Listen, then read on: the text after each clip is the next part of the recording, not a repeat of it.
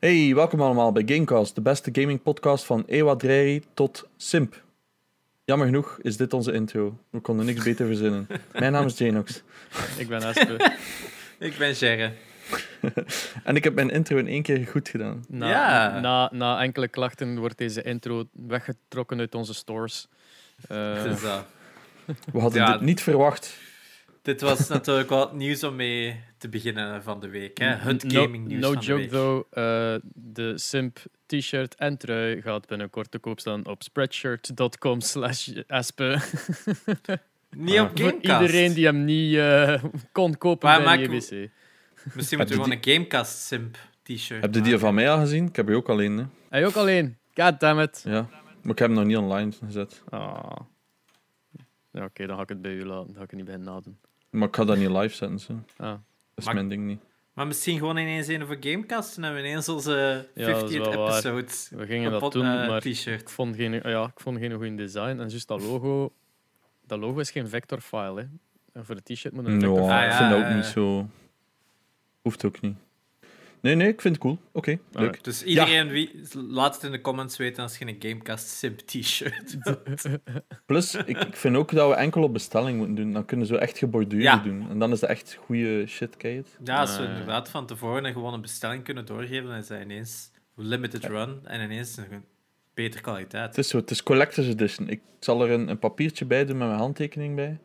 En dan, eh, dan kunnen we het gaan vloggen terwijl dat we het afgeven met mensen. Hallo? Alright. Oh, Och, Gerard, dat biest. En voor de mensen thuis, eh Espe was aan het worstelen met zijn kat Momo. Ja, ik haalde hem eigenlijk gewoon, ah, haar gewoon eigenlijk weg, maar ze had naast gezet in mijn muismat, waardoor dat gewoon alles dat erop lag er afviel. Het was niet echt een struggle. Oef. Alright, haast nou haast starten. Ja, sorry. Ja. Wat is het nieuws van deze week?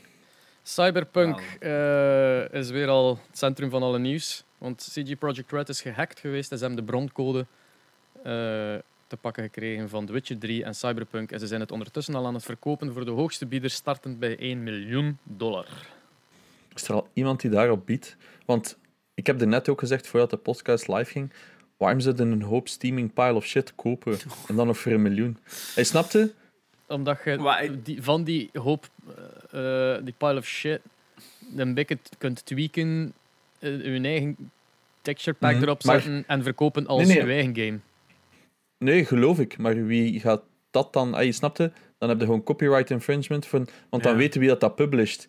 En dan er zal kun je ergens daar- wel een zot een Chinees of Rus zijn die dat had doen. Hè. Nou, in Chinees, in Chinees heb je Ja. copyright eh, protection law natuurlijk. Inderdaad. Dus so that's interesting. En ja, andere nee, developers kunnen het kopen natuurlijk ter, ter insight of zo. Als je in een kleine studio zit en je wilt ineens een deftige aanzet voor een massive game. Oké, niet de beste aanzet, maar toch een begin. Maar ja, dat ga je ook niet doen, want als dat uitkomt, is ook heel je game gewoon gedoemd. Hè? Hmm. Ja, en, Dus- en, en die reclame is goede reclame, zeggen ze altijd. Ah ja, wacht, moet mijn mic iets verder zetten, zeker, voordat je dat niet zo hoort. Ah ja. Ik ga Oh, proberen. en altijd die klote headset. Het is verzonden, dus eh, morgen of maandag heb ik mijn tussenstukjes. Alright. Oké, ehm, ja, oké. Ehm, ik snap het niet. Ik denk niet, denk niet dat er één... Hey, om, zeker omdat het vanaf een miljoen start, en wat is het, Instabuy voor 7 miljoen? Ja. Er is denk ik geen enkel triple-E-bedrijf die dat, dat gaat doen, want één, als ze daarachter komen, zijn ze sowieso al je geloofwaardigheid kwijt. En eender welke indie game studio kan dat niet betalen, dus het is zo... Het is meer zo de ego-trip van die hacker van ik heb het, snapte? Ja, Ja. want ik vind het dan ook wel goed dat CG Projekt Red daar nuchter genoeg in blijft en zegt van ja, fuck you, ja, gaan wij dat niet betalen, zeg jij zot. Ja. Ja, ik, ik heb sowieso iets van, ja, sowieso hebben die dat dan toch ergens gebackupt staan, dus ik weet sowieso dat dat ooit gaat gelekt worden. En aan de andere kant hebben ze zoiets van, ja, so be it. Allee, ik snap het, hè, dat is even kut, maar volgens mij is dat zo, so be it, ja. Ja, Ze hadden daar Vind nog het geen zo weird. miserie genoeg, jongen, amai. ja, ja. ja, Maar ja, snap het. de, het, het, het- dat is meestal wat dat gaat, dus van het een naar het ander. En het probleem is dat zij nu gewoon de, de lightning rod zijn. Hè? Mm. Mensen hebben gewoon... Het is hip, het is cool om daarop te, te bashen op, op, op CD Projekt Red. En mensen blijven gewoon ze nog harder neerkikken. Gewoon omdat het, haha, lol, gegeven mentaliteit bij de hackers dacht- ook wel heel erg. eh, Ik dacht dat het al wel voorbij was. Mensen kind of got bored of it. Snap je? Tuurlijk, maar er zijn altijd mensen die het de mop niet op tijd door hebben. Hè. Oké, ja, dat is een mooie one-liner. Eh, nog een one-liner. Eh, 2020 was voor GTA 5 het beste jaar sinds release. Ze hebben net die cijfers inderdaad. eh. Ja, GTA Roleplay heeft denk ik enorm veel gedaan met eh, ging juist zeggen, corona. hè. de intrede van de grens heeft hem veel goed gedaan. Eh, Want wat is het cijfer? 140 miljoen keer verkocht officieel? In 2020? Of nu ja, in, totaal, in 2021? totaal zijn er meer dan 140 miljoen Ja, ja, in totaal nu 140 140. miljoen. Dat moet toch wel Ja, bijna een record gaan en ook zijn. het feit dat, dat je in mei 2020 kon de GTA 5 gratis downloaden in de Epic Store. Dat gaat ook wel heel veel ehm Dat is... copies verdeeld hebben. Ik weet niet, zijn er in-game purchases in GTA 5? Eh, Ja. Voor geen online idee. stuff of zo? Online stuff, ja. Ja, en wel. Tweede best verkochte spel ooit. Ja, nu zeker. Hè. Ik zat al, ik zit al op, Minecraft. te- op te Minecraft. zoeken van hoeveel dat Minecraft er nu heeft. 200 Dat is- mil, Ja? volgens Ja. Wikipedia. Ja, Ja, maar 200 dat blijft opnieuw gekocht worden per Waarvan platform. Hè. in 2020 monthly active users 131 miljoen. 131 miljoen verschillende Minecraft-gebruikers.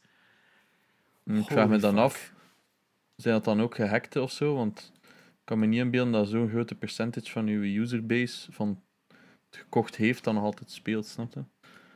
Dus ik vraag me af, als bijvoorbeeld Als- gehackt... Ja. Ja, 200 miljoen verkochte ja, kopieën, 131 miljoen gebruikers.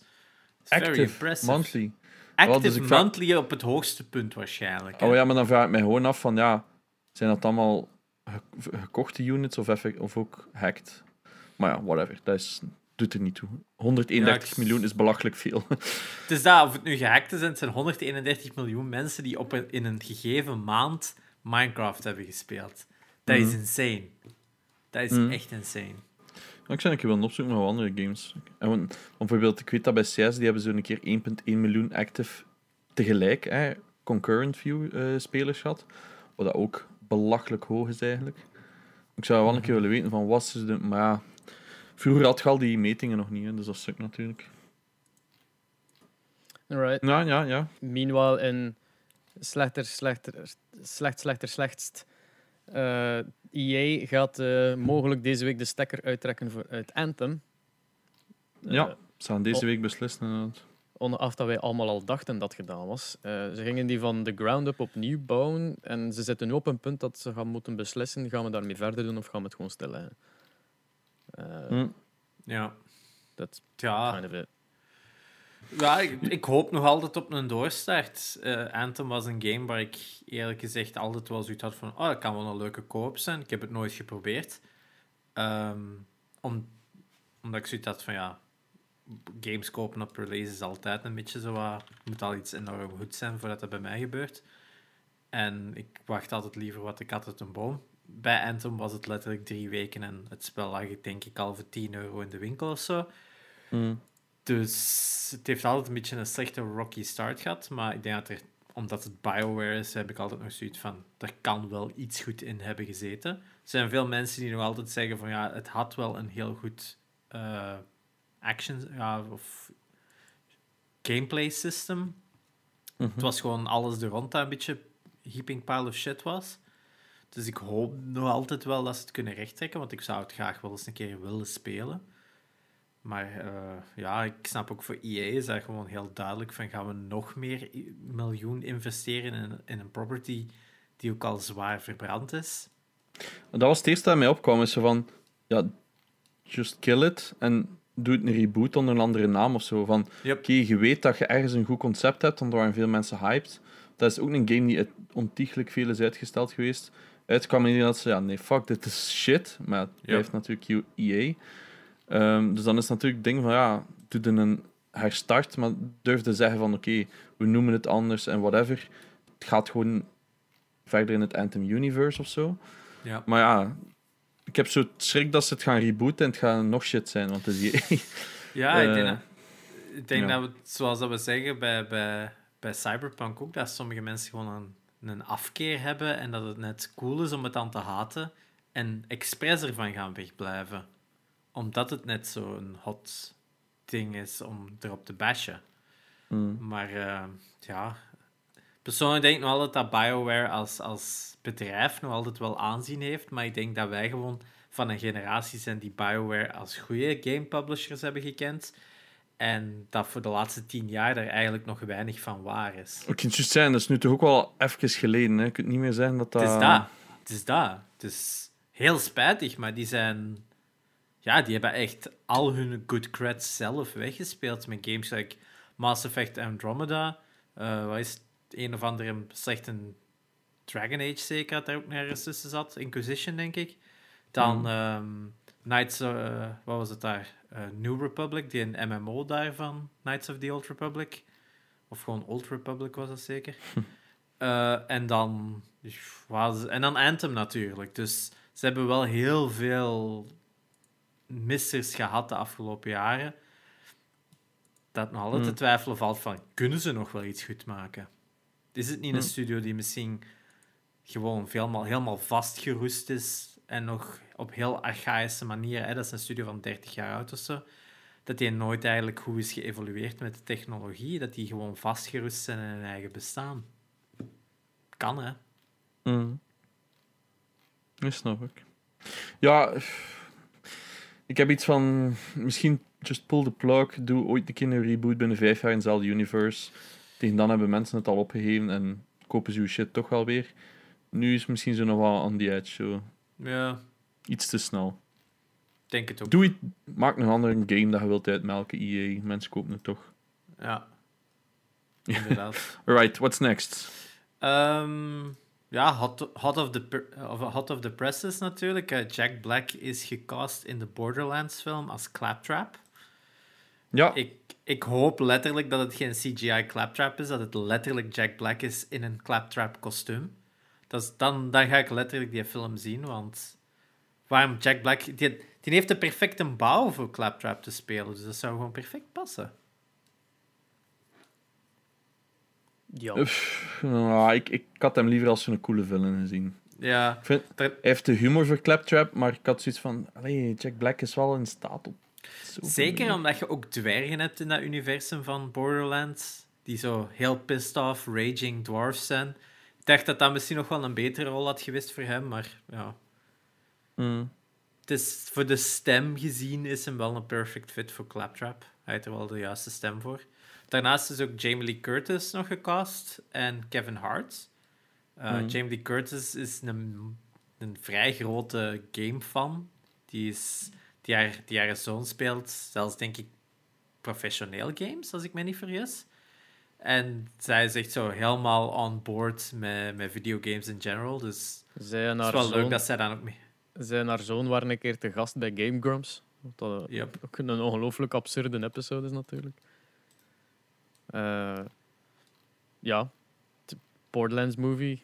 Is, daar, is er daar iets van duidelijk van wanneer dan ze dat plannen uit te brengen? Of eh, is dat echt zo Ik pre-production? denk dat dat nog wel even is. Ik denk dat het inderdaad, als we nu nog maar casting te, krijgen, te, te horen krijgen. Het is niet gelijk de tweede Sonic-film een officiële release-datum heeft op 8 april 2022. En hou je vast voor de titel: Sonic the Hedgehog 2. Ja, ja, ja.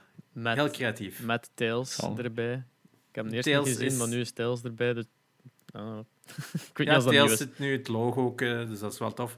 En er zijn rumors dat eh, de rol van Knuckles geofferd is aan Jason Momoa.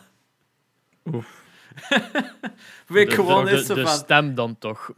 Ja, alhoewel, als je hem ziet, ik denk dat hem nog goed, een eh, goede cosplay zou kunnen doen voor Knuckles. Do you know the way? Oh. Come on. Do you know that way? Oh, ik hoop echt... Maar zie maar, ik ben iemand die dat echt zou appreciëren als zo...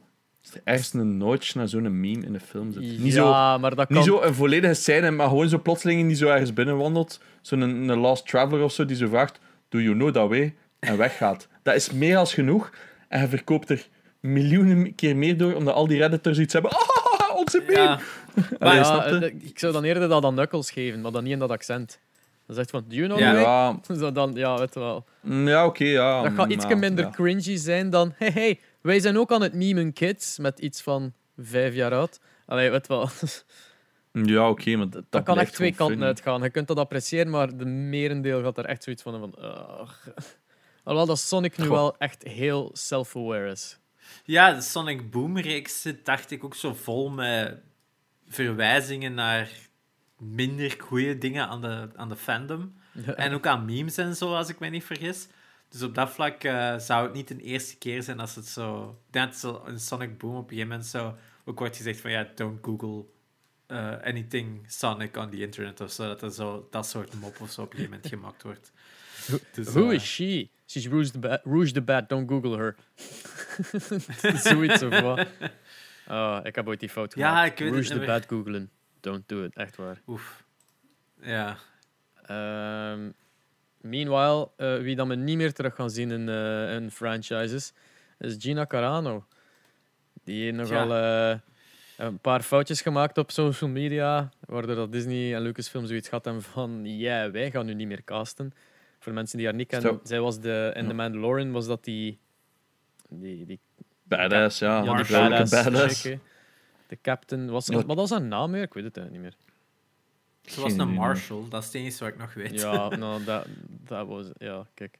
Gun goes brr. Voilà. Ja, ja dat maar ja, ik vond, vond die... Allee, ik moet zeggen, ik, ik rol zeker Carano niet niet, niet wie dat zij was als persoon, dus ik vind het eigenlijk wel jammer, Mm. want ik was wel fan van eh een daar- een personage in The Mandalorian. En het feit dat ze van MMA kwam, dus dat ze effectief weet wat dat vechten is. En dat, je ziet altijd dat verschil in films. Als dat iemand is die...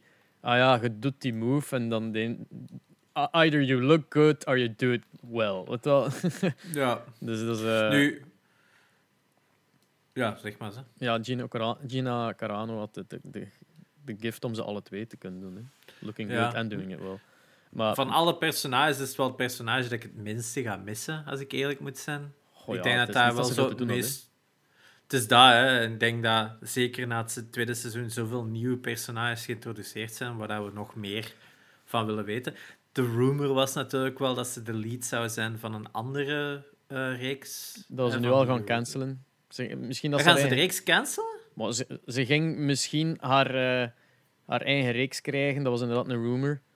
Mm, Eh, het- Een spin-off, ja. Had Een een naam, het was zo Raiders of the Galactic of zo, of the New Republic of zo. Ik ga het nog eens Ehm. op zoeken. Star Wars Rangers of the New Republic. Maar ja, Rangers of the New Republic maakt niet uit welke rol. En je kunt Timothy Oliphant, dat in het tweede seizoen zat, als die ene eh, in die desert daar, die zouden kunnen pakken als de lead. En dan ineens een keigoeie acteur om die reeks voor te trekken. Ja, Disney ook heeft, gewoon een statement, Disney heeft gewoon een statement gema- gedaan van ja, Gi- Gina Carano werkt niet voor ons en we hebben geen plannen voor haar in de toekomst.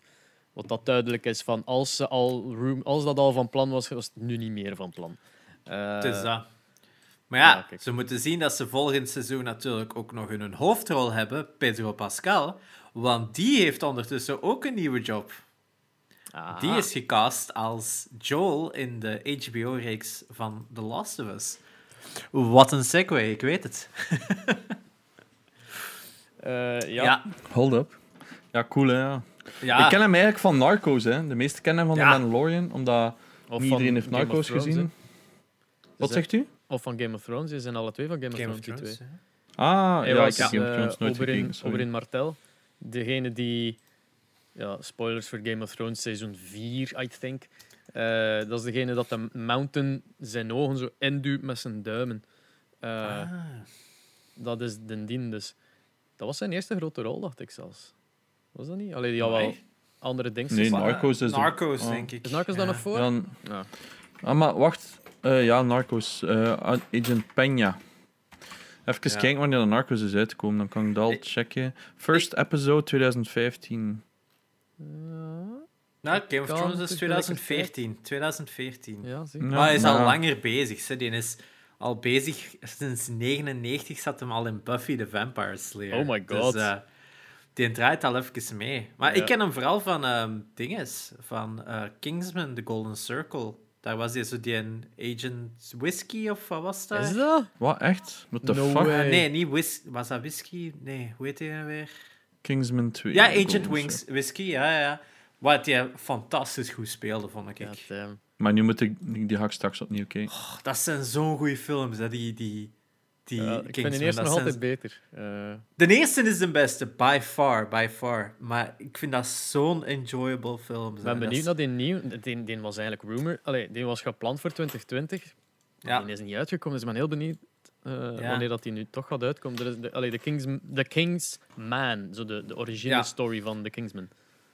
Ja, met dan Rasputin als de villain. Dus eh, ik ben heel benieuwd daarnaar. Eh, Ja. het is Eh, een superleuke franchise. Pedro Pascal gaat dus Joel spelen, maar Bella Ramsey, wat ik ook wel Mhm. grappig vind dat ze Ramsey als achternaam heeft, dat ze heeft gespeeld in Game of Thrones. Eh, die gaat Ellie spelen. Die was Lady Mormont, dus die, die, dat klein meisje in de latere seizoenen van Game of Thrones. Die, ja, toen dat Jon Snow zei van ik I don't wanna be king of zo, whatever the fuck dat hem meer al zei, was dat zo degene die zo recht stond van ja, en dan kom, koning, koning, de king of the north. Mhm. Zo, die shit begon. Veel mensen gaan dat wel herinneren. Eh allee, die het gezien hebben toch? Jij vond die wat te jong. Zei jij jij nog? Ah, wel, dus toen dat, dat nieuws uitkwam, ik zag die screenshot van haar, zei ik van, hmm, doesn't look like it. Mhm. Maar ik denk omdat ik te veel met Ellie van Last of Us 2 in mijn hoofd zat. Want als je op 4Gamers eh ben ik nu de screenshots aan het kijken. Mhm. En als je ze dan side to side ziet, denk je, oké, ja, ik snap waar dit vandaan komt. Ja. Hetzelfde met die Pedro, had ik zoiets van, ja, ja, maar ja, natuurlijk, make-up doen natuurlijk veel, maar zo... Ai, ik weet ook wel dat scene setting veel doet, hè. Ik vind haar juist, ja... Ik denk wel dat het nog een jaar of twee ouder mocht zijn. Ze is geboren raar, in ik bedoel... 2003, dus is... eh, Amai, what the fuck? Op die screenshot die is die select 12 uit. Mai, wat ja, wat hell, is, ja. wat is die foto ook? 2003, ze is 17 jaar. Dat is Eh, Jesus. zelfs 18 te in oud. september. Dat is al te oud voor de Jerry. Ja, nee, ik bedoel voor de rol, hè. Voor de rol, hè. Maar dat is sowieso... Wauw, Janox. Oef. Sorry. Oef. Ja, nee, Nee, ja, ik, sorry. maar ik, ik, nu ik het naast elkaar zie, they can pull it off. En Ja. ik ben vrij zeker dat het goed gaat zijn. Ik bedoel, beide... Allee, haar ken ik niet, maar hem vind ik echt een topacteur. Yep. Ehm, die, die grit... Hij heeft ook zo dat karakter van Joel, vind ik. Zo dat... Je m'en fout. In, in, in beide Mandalorian zie je dat. En in, in, in Narcos vind ik dat dat er zo afdruipt. Het is naar het schijnt wel een redelijk een eikel. Ah, is het? Ja, blijkbaar Ja, ook veel... Ja, een beetje veel noten op zijn zang ehm, gehad, blijkbaar bij een Mandalorian, omdat zijn helm nooit mocht afzetten. Dus hij had zoiets van, ja, maar ik ben die grote acteur en ik, mijn gezicht wordt hier niet laten zien. En komt snap ik dat wel, maar... In het eerste seizoen kon hem er niet altijd bij zijn voor te filmen. En daarom dat zijn helm ook zo vaak opgehouden werd, omdat het een stuntman was met een helm op. omdat Ja, hij toen andere projecten ook moest filmen. Dus Maar het tweede maar- seizoen had hij eindelijk tijd ervoor. En toen had hij wel zoiets van, ja, ik wil ook wel dat ze mijn gezicht kunnen zien. Ene keer. Ja, Of is het, twee keer? Ja, nee, ik zeg het, ik ben nu de screenshots aan het kijken. It's gonna be good. Geef ze tijd. Dat gaat waarschijnlijk nog een jaar of twee jaar zijn. Ja. Whatever. ik, weet dat, ik weet dat bij veel mensen HBO waar in de 18 eh, gezakt is met Game of Thrones. Ik blijf nog altijd. Mijn HBO. laatste seizoen enkel, hè. Dus dat HBO is nog altijd een heel goed bedrijf Dude. met reeks. Hè. Watchmen was, is, is ook nog altijd een supergoeie reeks. Eh, Band Barry. of fucking brothers. Barry op fucking. Als, als je nog nooit naar Barry hebt gekeken, mensen. Wat is dat? zien Van de, dat is, eh, staat ook op streams onder andere. Dat is een reeks over een hitman gone actor. Ah. En dat is een beetje gelijk dat ze bij Breaking Bad. acteur. Maar dat is zo'n goeie acteur, Bill Ah, Hader. ik, ik kan die niet serieus nemen. Dat is het. Dat is ook een komische acteur, maar hij speelt die rol briljant. En echt waar, een van mijn favoriete reeks van de laatste paar jaar. Het is zo diezelfde suspense van een Breaking Bad en ook die absurde momenten dat, dat ik ook geweldig vond in Breaking Bad. Dus Put Ja, it on my list. zeker een aanrader. Ehm, en ja, in het tweede seizoen zit, zit zo één aflevering die gewoon fucking wacko as fuck is. Right. Dus, eh, Ja. Het gaat nog een eind duren voordat die film eh, er is, natuurlijk. Ongetwijfeld zullen we nog wel eens eh, rapporteren erover. Ja. Inderdaad. Mm, Wat dan we ook nog over gaan rapporteren is Black Myth Wukong. We hadden daar al eerder een keer over gesproken, een tijd geleden. Ik weet niet meer, Ja. wan- ik weet niet meer hoe lang dat, dat geleden was, maar dan out of nowhere kwam er zo'n trailer dat er beautiful uitzag. En dat was de eerste Eh. teaser eigenlijk van Black Myth Wukong. De Eh, en- gameplay-video zelfs, als ik me niet vergis. Ja, zo wat een halve cinematic gameplay. Zo. Ja. Ja, dat En was 10 minuten of zo. De hè. hele wereld ging. Wauw. Ja, van- elke game dat toen uitkwam was ze van. "But Die Chinese indie studio kan het wel zonder big budget. Waarom zitten wij al deze shite te spelen? Zo, zo, inderdaad iets van: wat is dit? En dat was het ook, hè? Gedaan nieuws. Dat was zo vlak, dat was zo vlak voor E3 of zo. Of, of zo nog tijdens de E3. Allee, zo, allee, ik weet dat het geen E3 was, maar zo. Weet zo die, die Game Awards shit was, zo twee maanden lang. Dat was zo ergens midden gewoon zo. Ah ja, hier is een trailer. En heel Twitter went like, weet je wat, is dit echt? En ik weet dat wij dat, zeker, wij, ik weet dat wij dat ook zeker hebben behandeld. Dat we iets hadden Ja. van, wauw, what the fuck is dit? Het ziet er kei cool uit. En ehm, ja, deze week was het weer van hetzelfde. Hè. Ah ja, hier is gameplay, doeg! En, ja, maar het is, het is letterlijk zo dat het gegaan is. ah ja, hier is gameplay. Tot, eh, tot binnenkort. En, Ja. en ik, ik kan dat meer appreciëren dan zo een bedrijf dat zo 16 jaar spendeert aan fucking marketing. dat lijkt 50% van hun budget meer marketing is. Want hier hebben ze zoiets van: ja, gasten, we zijn bezig met een spel te maken. Hier is een gameplay trailer, fuck off. En heel de wereld heeft zoiets: ja, spelen. Maar wij alle, alle drie, wat ik zei, wij alle drie hadden nu met deze gameplay trailer toch zo'n beetje: oké, misschien de expectations een beetje oeh, rustiger. Ik had zijn dat reden natuurlijk. Ehm, Mm. ik, ken- ik zie hier ook de, de eerste trailers van 21 augustus 2020. Eh, Ja. Maar deze is nu opnieuw eh, de gameplay van, van wat vijf minuten of zo. wel. Maar het zag er super Souls-like uit. Dus heel veel big enemies die komen mappen en jij die in het roll, rond zit te rollen. Je rijdt naar zot totdat je een keer kunt mappen en dan nog vijf minuten verder rolt. Eh, dat was het eerste dat ik al zoiets had van misschien is het niks voor mij. Eh, Een beetje turn-off, ja. Ja, maar het, het, het, ja, het is een beetje af, allee, afhankelijk van hoe dat, dat aangepakt wordt. Ik ga, ik ga moeten wachten op meer trailers of, of meer uitleg over wat dat een game is. Eh, We hadden het ook over het kleurenpalet, hè. Dat vond Oh, ik ook... Allee, dus we posten het ook altijd trouwens op, op Discord. Dus tegenwoordig hebben we eigenlijk al de discussie voordat de aflevering online komt in de plek Ja. van daarna. Ehm, het kleurenpalet viel in deze meer tegen dan in de eerste. In de eerste had ik zo... Mooi sfeertje, zoals Cher zou zeggen. Of goed sfeertje. Leuke En stijl. in de, ja. leuk Goeie stijl. stijltje. Goeie Goeie stijltje. stijltje, dat was het. En in Zo. deze had ik zoiets van... Ja... Het is een Alles beetje bland. is beige. Oh, jongen, Ja. alles is beige. En Je ziet dat ook in de, op de For Gamers website eh, van het artikel. Zie je dan een screenshot. En daar staat een Minotaur. eh, gigantisch groot, ik weet niet, gewoon fur everywhere. Ja, en hij zag er alles heel mooi uit. Hè. is geel. Zelfs zijn rode riem is fucking geel. Dat is, dat is onvoorstelbaar. Dat is ongetwijfeld aan de, de sunlight system die daarop zit. De zon geeft een bepaald kleur af, maar ze hebben dat zo hoog getrokken in een slider dat gewoon alles verkleurt. En oké, dat kan een bepaald realisme geven, maar is dat re- soort realisme nodig in games? Ik vind, allee, dat is, een, dat is zeker is- een gesprek waard, want ik heb daarop gelet. De eerste keer toen dat ik eh, eh, die eh, allee, onlangs Halo opnieuw aan het spelen was en constant switchte tussen de oude stijl en de nieuwe van de Halo Master Chief Collection. Eh, Dat zo, de, de oude, alles was veel meer uit elkaar te houden, omdat toen moesten ze echt werken met eh, flat textures en kleuren. Terwijl in de nieuwe was ze van, ah, lighting en alles is zo gritty en grijs. En zo, van, ja, maar ik- kijk Mm. gewoon naar een smurrie van een kleur over mijn scherm vergeleken met een schone, colorful world eigenlijk. En ja, oké, het is realistischer, maar ik vind dat we minder moeten naar realisme gaan en meer naar schoonheid.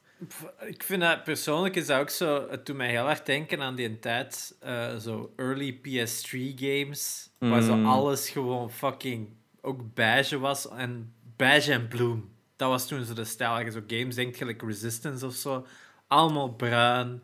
Ehm, dat was toen echt zo de moment. Gears of War is ook zo heel veel grijs en grauw en zo. Mijn indruk bij dit is, ja, dit is gelijk Demon's Souls en Dark Souls, waarin dat ook eigenlijk altijd gewoon een heel donker palet is. Als je Bloodborne ook pakt en zo, dat is bijna allemaal zwart en grijs en zo. Het is zo, die stijl van game, ik vind dat ook niet mooi. Ik mis dan kleur, ik mis contrast. Ehm, Maar dus ja, hoe- spijtig. Maar hoe ehm, veel. eh, ah, allee, het ding is dat Dark Souls. Dat is een dark game. Dat is echt dat is een mega freaky, creepy setting. Horror setting zo. Dus oké dat dat een donker palet heeft. Maar zelfs in die game moesten de save points omringd zijn door. Like, wat, wat zijn dat? Zijn zo like, fakkels? Of een, een zwaard dat Mhm. zit en iets dat brandt of zo. Dat, Ja, een, Mhm. Zoiets, een, hè. een kampvuur, hè. een kampvuurke. Moest dan nu een keer, juist dat stukje, de punten waar dat je eindelijk kunt saven, omringd zijn door color. Maar echt zo like, groen, like fel groen gras. Een bloemken daarbij. Like anything at all. Like fel vuur in plaats van zo'n grijze stokkel met wat wit. Allee, dan, dan gewoon, dat zou de game niet minder horror maken. Dat maakte zelfs het feit dat je toekomt aan een save point nog meer satisfying. Omdat je eindelijk wat schoonheid hebt. En na een, een horror van 15 minuten je constant moest opnieuw doen. Hmm. Like, kleur is niet iets dat je moet van afschuwen, vind ik, bij games. Maar ik ben nu door die trailer aan het klikken en ja, ik ga het één opnieuw zijn. Graphics zijn wauw. Animaties on point. Movement voelt natuurlijk aan. Alles ziet er heel cool aan, behalve dat heel veel dodgen. Dat stoort mij. Like, elektriciteit ziet er zalig uit. ehm, het vuur realistisch. Aarde die, die zo gebouwen uiteenspatten. Dat ziet er gewoon allemaal echt nice uit. Maar elke scène ziet er hetzelfde uit. Omdat er Ja. gewoon één kleur is. Dat is zo van, Ja. oh ja, sepia-filter. Oh, ah ja, maar dan, whatever dat het dan wel heet, maar je snapt wat ik bedoel. Zo, Mm. ah ja, allee, ah, deze scène heeft dat nog niet, hè, drag-drop. Zo, remove color filter is het eigenlijk inderdaad. Like, hier, uw enemy is grijs, uw, uw grond is grijs, zelfs het water ziet er grijs uit. Reflecties zien er dan wel weer sick uit, maar ja... Het gaat een enorme banger zijn voor de Soulsborne-series. Als in eh, theme, maar Ja. ik denk dat het grote publiek na deze trailer zoiets had van, ja, oké. Misschien was het toch niet wat dat was. Ja, het Ja. ja, Maar ja. Soulsborne games zijn ook super goed verkocht geweest. Dus ik denk dat me die, de, de aantal mensen die daarvan houden ferm onderschatten natuurlijk. Het is, Eh. dat, er is een het, is, het is bizar dat een reeks Oh, dat ja, al maar- vier delen heeft natuurlijk, hè, ondertussen. Oh ja, ja meer zelf al, hè. Meer zelfs dat je Bloodborne en Sekiro meetelt, hè. Ja. Ja, en, ja. Wat dat mij ook... eh, nee, ja, kijk. Ja, ben zeg er-. Ik ben er ook eens aan het doorscrollen en wat dat mij ook altijd opviel is zo de, de, de special effects, als er met vuur en lightning wordt gespeeld, Ja. dat je niks meer ziet van de enemy. Het is gewoon Mm, ene- ja. Ik heb dat in nog games, ik weet niet meer welke, en dat was onlangs, maar dat is zo echt zo puur die explosies van vonken en dergelijke. En dan van, Mm. alright, ben ik er wel nog aan opslaan, of is die dude eigenlijk al weg? Zo. Dat, dat was in Godfall in het begin, in die trailers vond ik dat ook. Er was zoveel fucking spastisme op je scherm. en ligt die nog in de seal trouwens. Ja, Maar uiteindelijk, als, zo die, als die een big chunk uit die deur komt, heb ik wel iets van, wauw. Gevoel het. Maar ja. ja. We'll see. We'll Eh, see. on to the next one. Dat is dat. Ehm, Terraria developer ehm, gaat stoppen met een, eh, een Google Stadia port. Dus de developer van Terraria was eh, een Switch port, eh, een Stadia port aan het maken. En natuurlijk, na het nieuws dat we vorige week heeft, hebben gerapporteerd dat de studio van Google Stadia ging sluiten, heeft hij besloten om zijn. Ah nee, wacht. Nee, dat, was een, dat zou een legitieme reden zijn. De echte reden dat hij stopt met zijn Stadia-port is omdat hij niet meer in zijn Google-accounts kan. Is zijn paswoord van zijn Gmail vergeten of wat?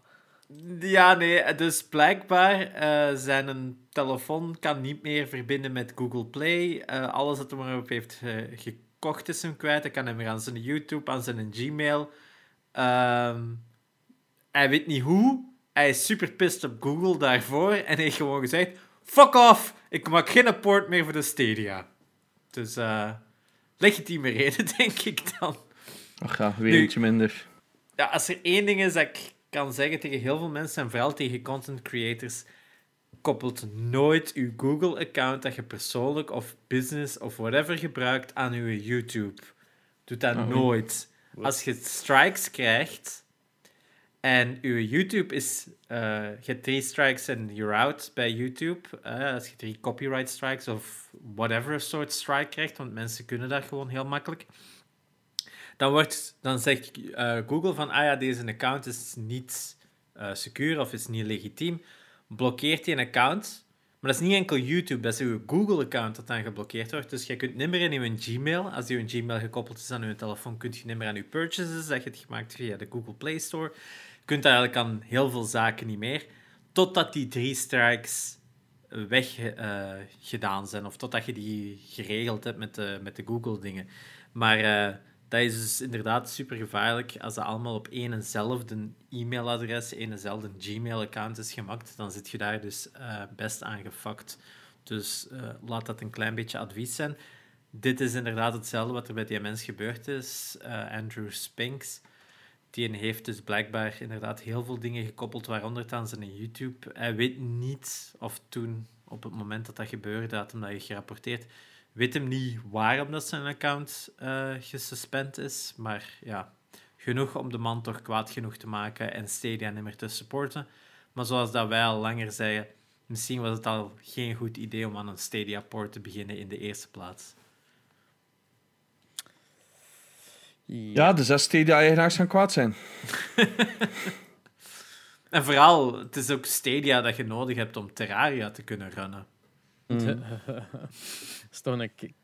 Ja, die game is niet mega easy to run. Dat is toch geen zwaar ding. Dat is 2D en al. Inderdaad.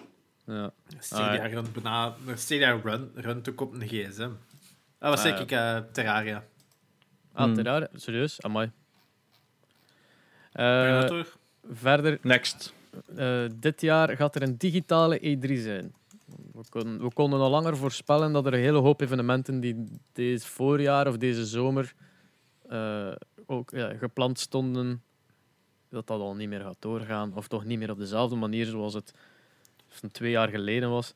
Dus uh, E3 heeft ook aangekondigd dat ze een volledig digitale versie gaan organiseren. 15, 16 en 17 juni gaat het doorgaan. Jee, we kunnen eindelijk naar E3. dus dan kunnen we toch eindelijk zeggen dat we ooit naar E3 zijn geweest. Ja. Ook al was het maar digitaal. Oh. Ik herinner mij nog dat ik kans maakte om te gaan, om uitgenodigd te worden twee jaar geleden. En dat is dan niet doorgegaan. En sindsdien is E3 langzaamaan aan het sterven, want er zijn zoveel merken die niet meer op E3 zelf dingen aankondigen of hun eigen ding doen rond E3, maar nooit op E3. Uh, E3 heeft ook zijn volledige charme wat kwijt. Uh, en ja, Gamescom had die charme. Uh, is het Gamescom? Ja, hè? had die charme al nooit, waar dat zo één gigantische. ja. I don't know. De, de, de, magie van E3 is een beetje weg. En ik vind het heel jammer dat ik het nooit heb kunnen meemaken in zijn, zijn ja, early days, I guess. Ik weet het niet. Ja, in zijn prime days. Prime days, dat inderdaad. Speaking of Prime. Ja. nee, ik heb geen, ik heb geen crossover. Uh, ja, nee, maar ik wou nog even zijn. ik, ik, heb ook twee keer, twee keer de kans gehad om naar E3 te gaan. Ik heb twee keer. Eén keer lag het echt conflicterend met mijn schema. Dus ik ging juist dat weekend ging naar uh, Sicilië met mijn werk. En ik weet wat voor een feestjes dat altijd zijn. Dus dat was voor mij. Ik was dan ook van plan om zo één dag naar, nog vlug naar uh, Idri te gaan en dan dezelfde nacht nog terug te vliegen naar Sicilië. en dan dacht ik van ja, misschien ben ik nu toch iets aan het overdrijven. Ik heb het niet gedaan. Maar zo, toch altijd zo'n beetje spijt gehad. En dan het jaar erop kwam het gewoon echt heel slecht uit, ook financieel. Want I3-ticket zelf, oké, leuk dat je dat krijgt en whatever. Maar daar stopt het niet. Hè. En um, dat past dan even niet in het plaatje. En dan was altijd van ja, we vinden wel iets, maar maar ja, zoals dat jij zegt, E3 is eigenlijk ook gewoon een uit de hand gelopen commercial uh, geworden. Hè. Dus dat. En, en zeker nu hoe dat dit jaar was, zowel die aankondiging online had ik van ja, leuk. Oké, het is niet hetzelfde, want ja, ik bleef wel altijd elk jaar wakker voor E3. Zo'n beetje like dat we nu met Game Awards hebben gedaan. Maar ja. Maar los van die, die aankondigingen, is er nog altijd. Allee, het is leuker om hype te zijn met andere mensen samen wat ja, wel gezellig is in een call, als je samen naar een call zit. Maar het is gewoon iets raars om iemand iets te zien aankondigen tegen een stilte.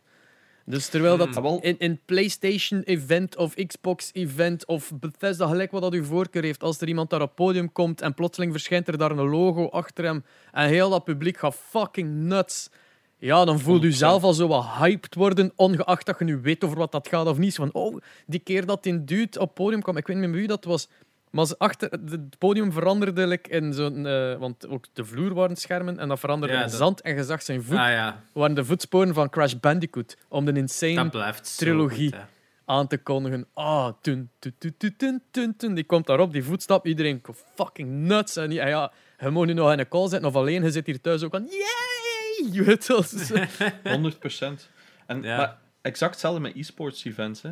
Ja. Imagine dat er daar 200 of, allee, pak nu 100.000 man in zo'n in, een stadium zit en er gebeurt een sick shot. Je bent mee. Al kende Counter-Strike niet echt bijvoorbeeld. Ik weet dat nog de eerste keer dat eh, Peter van Podcast bijvoorbeeld. Ik was bij William, wij waren samen naar een World Championship aan het kijken en Peter kende CS niet. En toch sprong die zo half mee recht, omdat je voelde aan dat publiek en die casters. Ja, dat is een soort atmosfeer en je kunt dat niet uitleggen. Dat, is iets dat je voelt. De energie hè, dat gewoon Ja, je op je en- meesleurt. Dat is En nu gelijk, zit je allemaal zo voor je scherm, zo... eh dat is gelijk Dat als je nu een... Allee, is- ja. Pakt, pakt elke comedy show, haalt dat publiek daaruit weg en het voelt minder grappig aan. Ja. Dat is Mm, echt... ja. Dat Ja, is, die moppen blijven hetzelfde. Hè? Die moppen zijn wel supergoed, hè? Maar er is iets aan... Zeker als je live comedy gaat zien. Je zegt gewoon precies al een beetje high, om het te zeggen. Dat je bij elke, zelfs de stomste mop al harder lacht. En dat je Ja, zelf zou doen. je- als, als, als je de enigste bent die lacht, stopt ook met lachen. Ja. Ja, ja. Het is dat, hè. Maar Dus- ja, ja nee, maar over Gamescom, dat was voor mij een van de grootste teleurstellingen. Ik had het eigenlijk nooit mogen doen. Hmm. Eh, Je weet dat E3 toch hetzelfde is. Ah, ja, ja, natuurlijk, maar het is juist daarmee dat ik... Ik heb liever, li- liever in mijn gedachten van...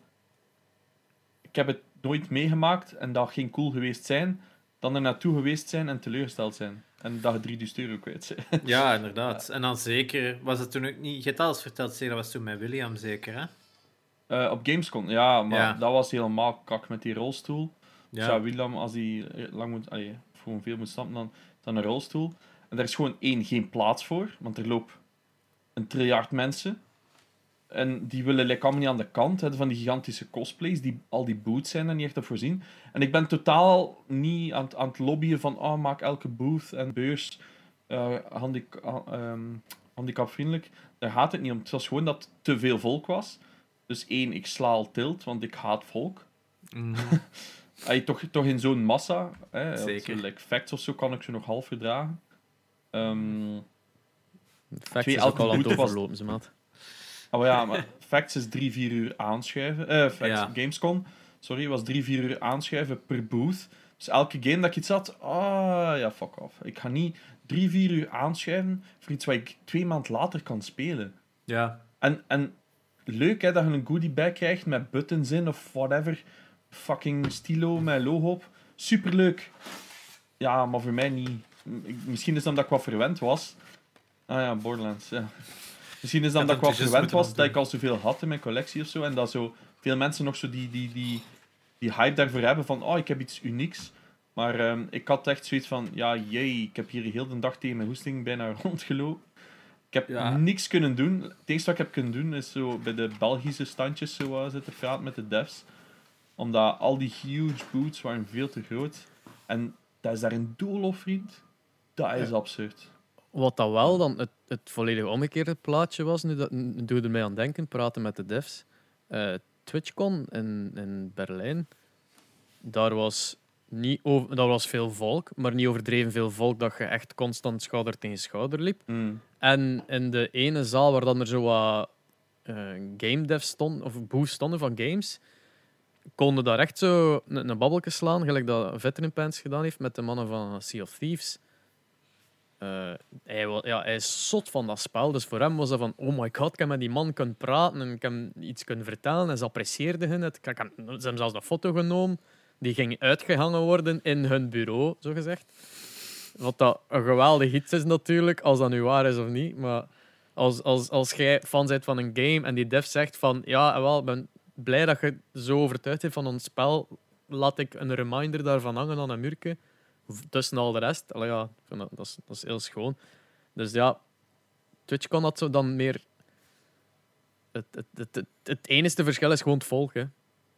Hoe Ja, populair is zeker het? de zondag, maat. Dat was zo... Na uur daar rondlopen had ik ook iets van de zondag van... Allee, Nou, nu iets anders gaan doen, want dan kan het ook weer zijn. Maar ja, dat was ook een beetje... Ik had altijd gezegd, hè, TwitchCon dat was eigenlijk een teleurstelling. Hè.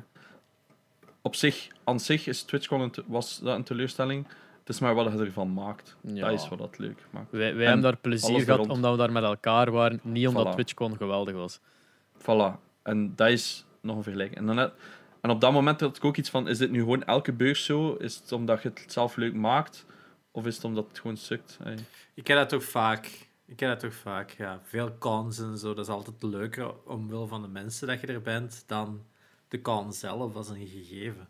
Nou, de enige reden waarom ik hier in België naar een convention zou gaan, is eh, voor die, die bepaalde, ding- eh, bepaalde dingen te, te gaan kopen dat je anders online moet laten leveren.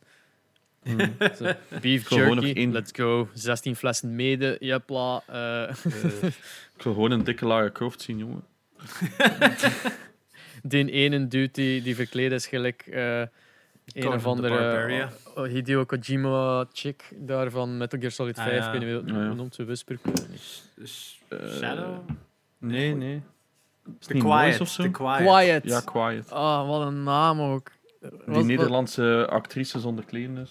Inderdaad. Die, die, die echt, eh, die echt dat vertelt toch dat dat de bedoeling was van die, van, dat- van die character. Hey.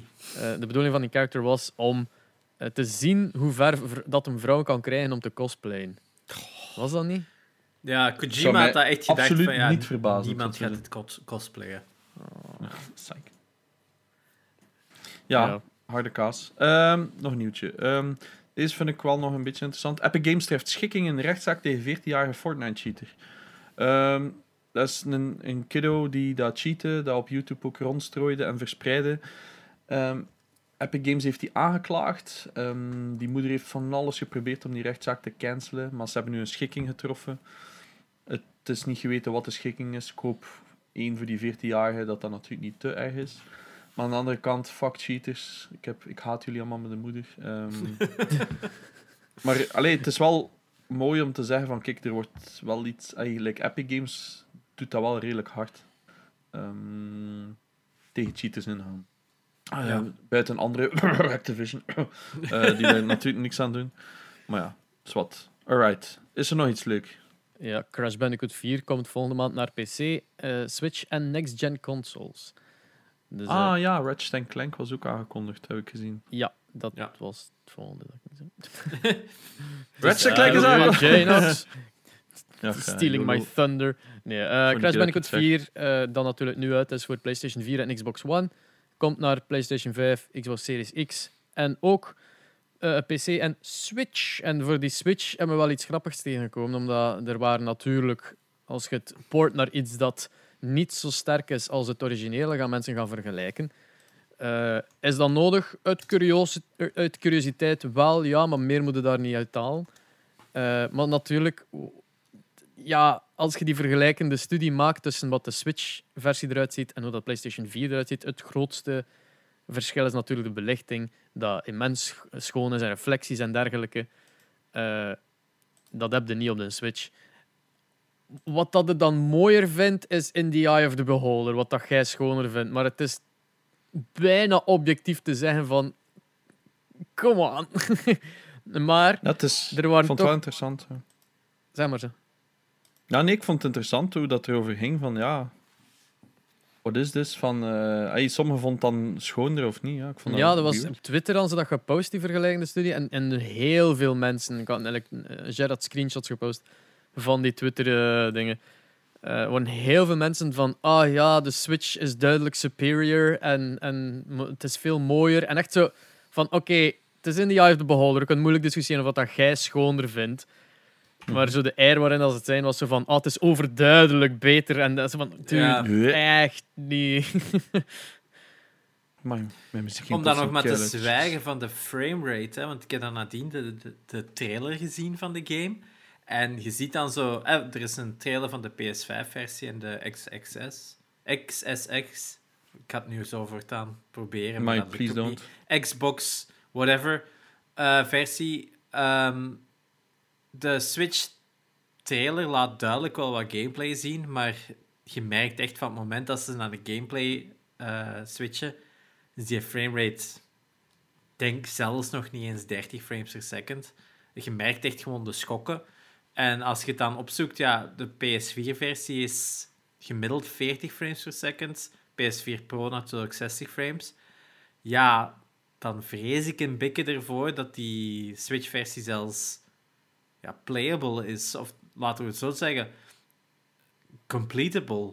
Want we hebben nu al een van onze streamer buddies, Shipupi, al afgelopen maanden is hij al op een serieuze kweeste om de 107% te halen of 104%. In, nu de 106 procent. Dus heeft hem, denk ik, volledig. Het enige dat hem nog overschiet is zoiets dat zelfs geen trophy geeft. Hij heeft hem volledig platinum, ja. die game. Iets waar dat wij waarschijnlijk op deze podcast zelfs al hebben gezegd van ja, hij...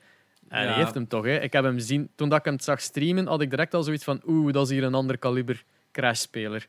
Dat ik uh, niet besefte dat hem was. Holy shit, dat was... Uh, Hmm. Dus dat. En ik denk, als je dat dan nog moet doen met een suboptimal framerate, want die timings zijn echt frame perfect hè, met momenten. Hè. Mhm. Hmm. Dus uh, ik denk dat dat quasi na onspeelbaar dan wordt. En ja. zwijgt dan nog maar van controller drift.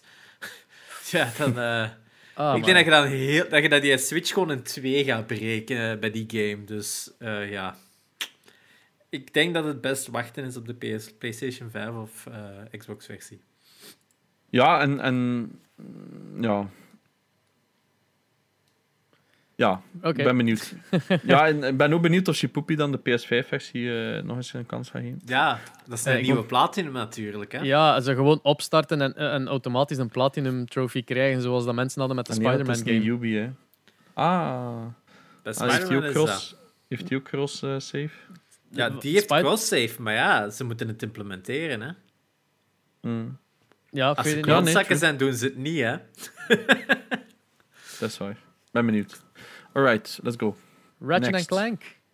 Wilde, wilde daarover Yes. iets zeggen, Janox? Ja, dat komt blijkbaar uit binnenkort. Uh, er is een uh, nieuwe datum van. Uh, vertel ons meer.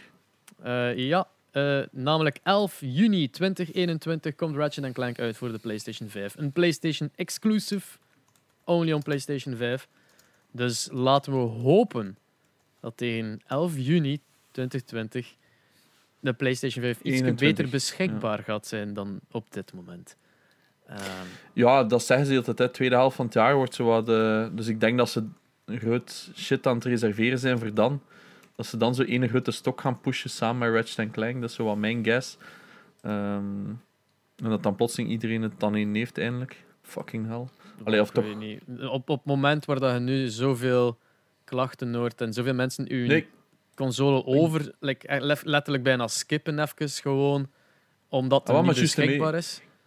Ik denk dat ze zo, zeg maar iets 10% of zo van de, van de shipping even bijhouden en dan in één grote push samen ah. met Ratchet Clank gaan pushen, snapte? Zo, ay, zo, dat zou ik doen als mark marketeer, maar ja. Ja, ja ik, ik heb geen Sony in mijn handen, dus... Uh, op zich zou dat super slim zijn. Hè? Van, hey, we zijn hier. Hey, Ratchet Clank is uit. Zou de PS5 kopen? Ja. ja. De, de, Xbox Series X was even beschikbaar op bol.com uh, weer al deze week. Uh, heeft uh, 10 minuten geduurd, denk ik. Zelfs nog niet. Ik was er gewoon 10 minuten later en het was er niet meer. Wat dat ambetant is, want ik heb op al die websites, is, is het Mediamarkt, is het Bol, is het Dreamland, is, is het Coolblue, overal aangeduid van hou mij op de hoogte, vul hier je e-mailadres in. En ik heb nog geen enkele keer een mail gehad en toch zie ik af en toe iemand posten in Discord. Nu beschikbaar, vlug, ga naar die site. En dat is van, alleen maar ik sta er eens in, waarom weet ik dat niet?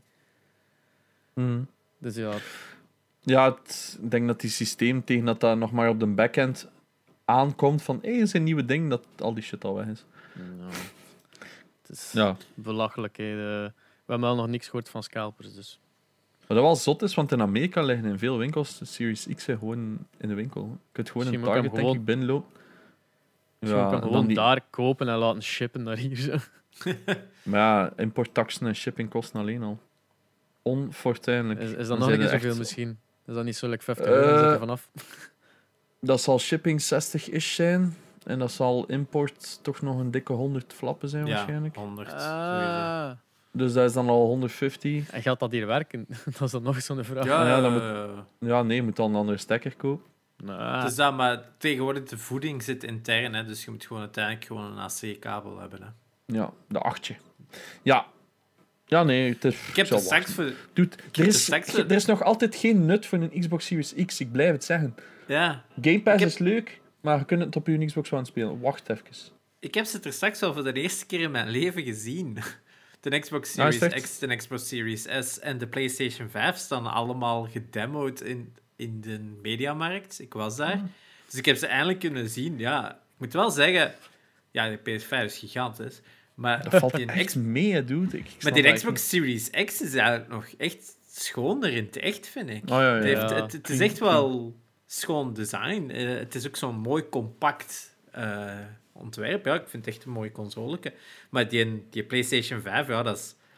Ja, Een it's, behemoth. it's quite, quite big. Ja, ik vind dat dat overdreven is, maar ja. Het is ja, niet klein. het is niet klein. Hè. Voor een console is het groot. Hè. Ik wil het zo zeggen. Hè. Oké. Ehm, gaan we nu over naar het nieuwsfeitje, of zijn er wat nieuwsfeitjes? hebben we gespeeld? Ja. Nee. Eh, ja, maar ik heb nog één nieuwsfeitje waar ging overgaan in onze topic, toch? Ja, doe maar. ik zal een nieuwsfeitje doen. Wat hebben we gespeeld, topic eventueel nog? Of, Yes. We kunnen ja, we hebben dan- gespeeld op plaatsen doen, zo. dat was stuk met zo'n niet. Mm, Ah ja. Dat we Wat eerst nog de wat Wat hebben we gespeeld en dan... we gaan er nooit geraken. Hmm, We gaan er nooit geraken, dat weten we nu al. Want binnen drie uur is dan oh ja, afronden, jongens. Laten we gewoon nieuwsfeitje doen, wat gespeeld, en dan zien we wel. Ja.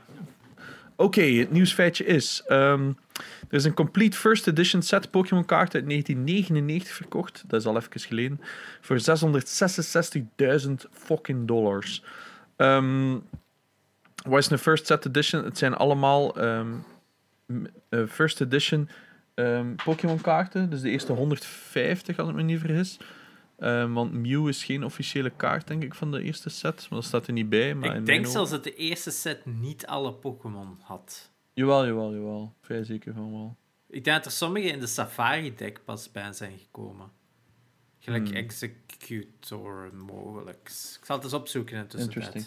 Want ik weet bijvoorbeeld, Mew kon dan krijgen als je naar de film ging en zo. Ja, inderdaad. Zo'n die coole shit. Ehm wat ging ik nog zeggen erover? Ah ja, dus ehm, er is over laatst al een keer een, een, ehm, record gevestigd in Pokémon kaarten verkopen. Dat was een doos van 408.000 dollar. Dus vroeger stonden in de, in de Colruyt stonden ze dozen met vol met booster packs. En ik kocht dat dan ook af en toe. En zo één doos gesealed is verkocht voor 408.000 dollar. Eh, dat is ja insane. Eh, maar bij die first edition set die net verkocht is voor 666.000, alleen Charizard heeft een waarde van 200.000 dollar voor één kaart. Crazy. Imagine. De, een eerste, kaart, voor fuck's Ja. sake. de eerste Engelse set had 102 kaarten. En daarin Ah, zitten dus ook trainers en energy cards meegeteld. Cool. Dus Kijk, voilà, weer iets bijgeleerd. op sake. Ja, ik denk dat er inderdaad dingen gelijk... Wat zie ik hier? Ja, ik denk Execute of zo, dat die ontbreekt al, dat ik weet. Want dan hadden dan die de Jungle set en de Fossil set.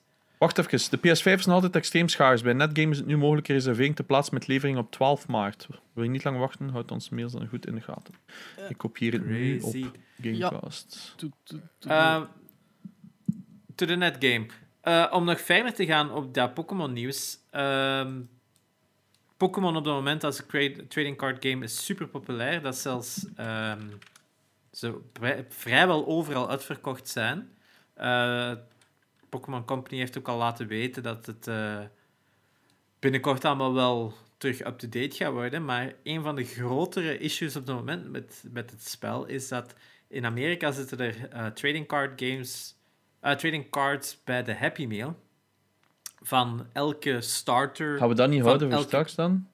Ja, ik wil het gewoon even zeggen van Ah ja, wat, er, wat er op dat moment in het nieuws dan eh, een issue is. Ze, hebben kaarten van de starters van elke generatie. Dus dat zijn wat is, het, eh, 24 verschillende kaarten en dan Pikachu, dus 25 kaarten. En bij elke Happy Meal zit er denk ik één kaartje of zo. Of het zijn 50 collectible cards en sommige zijn holographic. In elk geval, scalpers zijn dus nu naar McDonald's aan het gaan. Die kopen volledige dozen voor 100 of 1000 dollar of zo, met allemaal Happy Meal toys in. En die verkopen die dan online voor 10 keer die waarde of zo. Sommige mensen gaan ook gewoon naar de McDonald's, bestellen 25 Happy Meals, geven dan dat eten maar weg aan mensen dat dan gepasseerd zijn. Maar heel veel kinderen of gewone gezinnen geraken gewoon niet aan die kaarten. Gewoon omdat weer scalpers het verkloten voor iedereen. Dus uh, het is wel min of meer een issue. Ja, McDonald's heeft nu ook al gezegd van, ja, dat ze ze nimmer gaan verkopen uh, gewoon aan mensen die binnenkomen. Dus je moet echt al uh, Happy Meals kopen. In de zin van, je gaat niet nog eens 20 Happy Meals kunnen kopen, want ja, je hebt geen 20 kinderen, behalve dat je misschien in fucking Alabama of zo woont. I don't know. Uh, dus uh, ja, de Pokémon card game is momenteel super hot. Uh, maar daar zullen we het straks dan meer over hebben. Wat Mhm. heb je deze week gespeeld, Espe? Eh, wel, met Momo, Ja, obviously. Fucking kat. ja, leg je nou. Voor de mensen thuis eh, op Spotify, eh, de kat van eh Espe heet Momo. En die is nu zijn gezicht... Ah ja, nu even niet. Ja, Is zijn buik aan het openkrabben. Je ligt nu tussen, tussen mij en mijn, mijn toetsenbord. Eh, ja, ik heb... eh what the fuck heb ik al zijn spelen? Warzone, ja, ja, ja. Ehm, Little Nightmares 2 heb ik zitten spelen. Oh. Wat dat een plezier was. Het was een beetje exact dezelfde ervaring, gelijk Little Nightmares 1, maar iets creepier. Eh, of ja, ik weet niet hoe dat komt dat, dat hem creepier is, want het is een beetje same but more dan van Little Nightmares 1. Eh, same controls, same puzzle mechanics. Eh, de- ik zit dan level 3, I guess. En de eerste enemy dat je tegenkomt is zo'n vrouw wiens nek zo gelijk de Efteling kan uitstrekken. Maar zo echt zo mega creepy, zo gewoon rond heel de kamer. Zo van, Ah, dat was mega freaky. Eh, ik heb er een goede jumpscare voor gehad toen dat ze mij plotseling zo pakte. Maar eh, voor de rest, super game. Ik zal het wel nog verder uitspelen. Ehm Star Wars Battlefront 2 online zitten spelen. Dat was eh, fun. En eh, naast dat heb ik een ja, Oculus Quest 2 gekocht. Hey. Eh zeker. even Beat Saber, ja, één, één liedje Beat Saber om het te testen en dan weer aan de kant gelegd. En geen tijd meer gehad. Eh, het- ja, het is impressive. I like it. Nou, Ja. en, en, want dat is een full standalone, hè. Want mijn zus stuurde mij, ja, ik heb gezien bij Espe dat hij dat heeft. Misschien moet ik dat kopen. Want zij wil, haar PC is niet goed genoeg voor echt VR. Ah, dat is puur standalone. Ja, maar Ja, dus ze wil al VR en ze had zoiets van, hè. Ze zegt, waarom is dat met gigabytes? Ik zeg, ja, maar dat draait op zijn eigen. Maar ik vraag me af, wat kunnen er dan allemaal op spelen, hè. Vrij Wel- veel games. Eh, ik denk de belangrijkste game, Beat Saber is er natuurlijk op. Eh, de, wat is de, alle Poker Stars, hits, eh PokerStars, de Rec Room heb je. eh, je VR-chat. VR-chat. ja. Oef. Eh, ding is, eh, wat is daar? Job Simulator, Vacation Simulator, Ja, al die, Cubism natuurlijk, die Belgische VR-game. de usual suspects gewoon, want ja, De je grote zit er games rap door aan uw lijst, gewoon dat er niet zoveel VR-games zijn dat wij kennen dat speelbaar zijn, allee, of toch goed zijn. Het is draait, uh, Superhot VR, must VR. buy. ehm, Cargo echt Breach, supergoed. ongetwijfeld? Nee, geen een Oculus Sport. Nee, Nee. maar nee, dat staat toch op is- Steam? Of dat staat op Steam, dus je kunt het spelen, maar je kunt het niet standalone spelen. Want dat is een beetje het probleem met de Quest. Is, Ah, je moet games kopen voor de Quest. Betekent daarom niet als je een game hebt gekocht op Oculus, dat hem noodzakelijk ook op de Quest is. Dus dan moet een, Oké. in sommige gevallen nog eens een aparte kopie kopen, puur voor de Quest. Waar wel een beetje eh, idioot is. ja. Maar kun je dan niet met de kabel doorsturen? Ja, dus dat wel. Dus je kunt, als je een PC hebt die wel sterk genoeg is, kun je via gewoon een USB-C-kabel gewoon het beeld doorsturen via de Oculus Link. To your brain. Ja, boy! Eh, of via wireless kun je het ook doen met remote desktop of zo. Kun je het ook gewoon wireless je beeld doorsturen naar een Oculus. En dan kunnen games gelijk... eh Oeh, dat is hier even wazig. Eh, Rogue Squadron bijvoorbeeld kun je dan in VR spelen. Of die nieuwe eh, Medal of Honor bijvoorbeeld kun je dan wel allemaal zo spelen. Wat zijn die wiebbeeldjes achter je hoofd? De D? Nee, nee, onder, ah, hier rechts van je hoofd. Ah, de die? Ja. Dat zijn Batman. Dat zijn Batman. Ah, oké. Want die rechts daar precies staat zo op zijn hand. Dus ik dacht... Ze staan allemaal op hun handen. Ah, nee. ja, het is heel moeilijk om te zien in het klein. Dus. Ja, het zijn drie Batmans allemaal doing handstands. Oké. Dat is That's de collectie. Ja, Jij doet heel Last of Us, Jared doet handstanding Batman. handstanding Batman. Dus dat. Ene is ook gesigneerd door de tekenaar in kwestie. Dus eh, Oef, die alleen dat al eens eh, 3000 euro waard of zo. ja, het is dat. Ja, die waren is echt insane. Ehm, maar eh, ja, dus je kunt met die Oculus Link kunnen ook je Steam VR games gewoon spelen. Dus Ja. Ehm, Dan- Maar ja, het is, ik vind het is heel plezant. Het, het, met die, allee, inderdaad, met die gewone band rond u dat er standaard bij komt, was het zo wat amai met een neus. En Ja. met die premium headset, of dat het ook noemt, was, ja, het zit gewoon veel comfortabeler. De, wat ik leuk vond, wat ik niet wist, is dat die controls, wat gaan we erin bijpakken, als Momo me toelaat. Eh, ja, dat heeft zo. Nee, godverdomme, ja, zit dan dat toch. no. Eh, dit, dit, hier een grip voor iets vast te pakken, hier voor de trigger. Eh, hier de knopjes en een joysticksken ook van een duim. Maar wat ik dus niet wist, is dat eh, dat hem ook detecteert als je daarop leunt gewoon. Dus je moet Ja. dat nog niet induwen of zo. Maar als je je vinger daaraf haalt, vooral u aan je duim, als je je vinger daar afhaalt, dan gaat de in-game, zie je je hand ook zo duim opsteken. Zo. Dus je kunt zo Ja, een ja. duim opsteken naar elkaar. Zo. Gewoon door ja, je kunt vinger echt nog wel vrij coole Bij handmotions de, bij de. Valve Index is ook, hè. Zo volledige motion tracking van je vingers. Ja, ja. insane. Ja, nee, Dat is cool, ja. Ja, is, en je eh, hebt zelfs op Oculus je ook zelfs handtracking via de camera's, maar dan moeten ze wel wat voor je hand, voor je gezicht houden. Dus eh, Ik snap die designkeuze wel niet meteen. Dat gaat een nut hebben waarschijnlijk. Maar ze doen dat bij Vive ook. Die cirkels hier. Wat, ja, dat is voor extra trackers. Ah, dus daarin cool. zit een infrarood patroon, waardoor die camera's kunnen herkennen waar dat die eh, controllers zijn en in welke oriëntatie. Daar zit een Oh, uniek patroon in. Daarmee dat dat altijd die vorm heeft. Ja, ja ik denk waarschijnlijk als rond design dat dat het interessanter is dan vierkant of zo. Die, die twee, de A en B-button in dit geval, eh, de A en die joystick liggen heel goed dicht bij de duim. Maar die andere hier, er is daar zo'n extra Oculus-knopje. Ja. Dat is toch wel soms wel zoeken. Hè? Dat is echt wel, Ja, ik denk dat ze ook doen zodat je die niet per ongeluk kunt indrukken. ja. Want bij de Oculus ligt hij op een lastigere positie. Ah, was ik bij de Steam ligt hij op een appetantere locatie, waardoor je die soms per ongeluk indrukte. nou, ja, op die manier. Dus dat. Ja. ja ik ben, ben er fan van. Ik heb nog niet veel kunnen spelen. maar weer gewoon gelegen. En eh, dat is het eigenlijk. Maar ik ben wel blij dat ik hem eindelijk heb. Nu, nu kan Mhm. ik, als er dan iets uitkomt, wel een keer denken van oeh, kan ik dat spelen? Ga ik het spelen? Zo, het is zo... Ja, gelijk dat je een nieuwe console hebt, je hebt niet misschien direct alle games dat, dat je wilt, hè, maar je hebt toch al iets nieuws en dat staat schoon in je kamer. Ja.